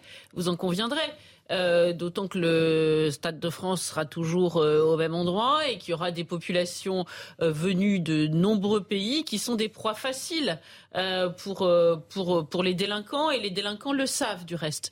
et, et nous, en France, nous savons, nous avons un peu repéré de façon empirique les endroits où, on, il vaut mieux pas traîner longtemps le soir quand on est dans un pays étranger. On ne le sait pas. Donc cet afflux massif de touristes va, va, va susciter les appétits des, des, prédateurs, hein, des délinquants. Donc euh, ça, déjà, il faudrait déjà poser le bon diagnostic pour arriver à le prévenir, ce qui n'est pas le cas aujourd'hui. Euh, et, euh, et, et d'autre part, euh, moi, je, je, je, suis frappée du manque d'humilité de la France aujourd'hui. Franchement, le manque d'humilité. Moi, je, je, je trouve qu'à minima, on pourrait dire Gérald à ses Darmanin a dit supporters qu'il n'y avait, anglais... pas de quoi être fier. Voilà. Bah non, il a dit qu'il n'y avait pas de quoi le- être fier, mais après il dit oui, à chaque fois qu'il y a un match avec les Anglais, ça se termine comme ça. Mais moi, je serais Bon. anglaise, je me dirais. il, mais, il nous reste très très mais- peu de temps. Mais il rêve. Ma- Mathieu Vallet, s'il vous plaît, un vais- petit peu d'espoir. Est-ce qu'on pourra organiser. Ah bah sereinement non, les JO mais- 2024 mais et la je Coupe vous du Monde de rugby Il y a plein de gens qui aiment le sport. Moi aussi, je me laisse pas. Ouais, je vous pose il la vaut mieux question, être sportif qu'on être policier. Mais non, mais euh, moi, je vais rester dans la même catégorie du football. On avait organisé en 2016 l'Euro 2016, mais c'était un magnifique événement. Et toutes les grandes villes ont été mis euh, de France ont été mis euh, en fait en avant. Voilà, un peu d'espoir pour finir cette émission quand même. Mais Non mais bien. on va, Non, on mais va y arriver. très bien, vous, savez merci. pourquoi, vous savez pourquoi on va y Je arriver remercie, c'est tout. Parce que en fait, euh, moi je vais pas par ma paroisse, pardon, hein, mais euh, je fais un peu de la publicité pour l'institution. C'est que les policiers, en fait, quoi qu'il arrive, qui que ce soit au gouvernement, on sert la population, on sert le peuple. Et le but, c'est que justement, ces moments festifs restent festifs. Et si en plus on peut avoir une communion sur des grands événements comme ça qui doit transcender en fait les différences, eh ben vous savez, on est les premiers clients. Et les premiers clients des policiers, c'est d'abord effectivement les voyous. Mais pourquoi c'est les voyous? Parce que derrière, on a des victimes en moins et on a des gens qui peuvent faire la fête, heureusement. Et j'espère que euh, au JO, on pourra avoir toutes les disciplines représentées et avoir beaucoup de Français qui remporteront des médailles. L'expression m'amuse quand vous parlez de clientèle pour parler des voyous. Bah, on C'était dit on juste dit- une on remarque. dit je qu'à vos clients, c'est un... Non mais alors, je, je laisse parler, mais on dit qu'à vos clients, c'est un client qui revient. Bah, je peux vous assurer qu'avec euh, parfois certaines réponses pénales, euh, on n'est pas déçu du voyage Jean- parce que Jean il revient plus qu'on ne voudrait les voir. Jean Garrigue, Non, euh, sur le mot de la fin sur, sur Eh ben, la- notre capacité à non recevoir ce type Non d'événement. seulement on va organiser les JO, ils se préparent déjà, Bah, ça, et la Coupe sûr. du Monde de rugby 2023, mais la Coupe du Monde de rugby 2023, on va la gagner. Donc on peut Ah, pas, on peut bon. pas rêver mieux. Écoutez, on aura, on aura fini euh, cette émission euh, de, de manière sympathique. euh, moins, La on aura redonné un petit peu d'espoir aux Français qui nous la écoutent. police, la police nationale recrute, je le dis, on recrute 10 000, enfin pardon, il y a encore beaucoup de postes, il y a eu 10 000 postes durant 5 ans et on va encore recruter, qu'ils n'hésitent pas à passer les Merci, concours. merci on a un Vallet, ouvert. porte-parole du syndicat indépendant des commissaires de police. Restez avec nous sur Europe 1 Punchline continue et puis sur CNews. Place à Christine Kelly.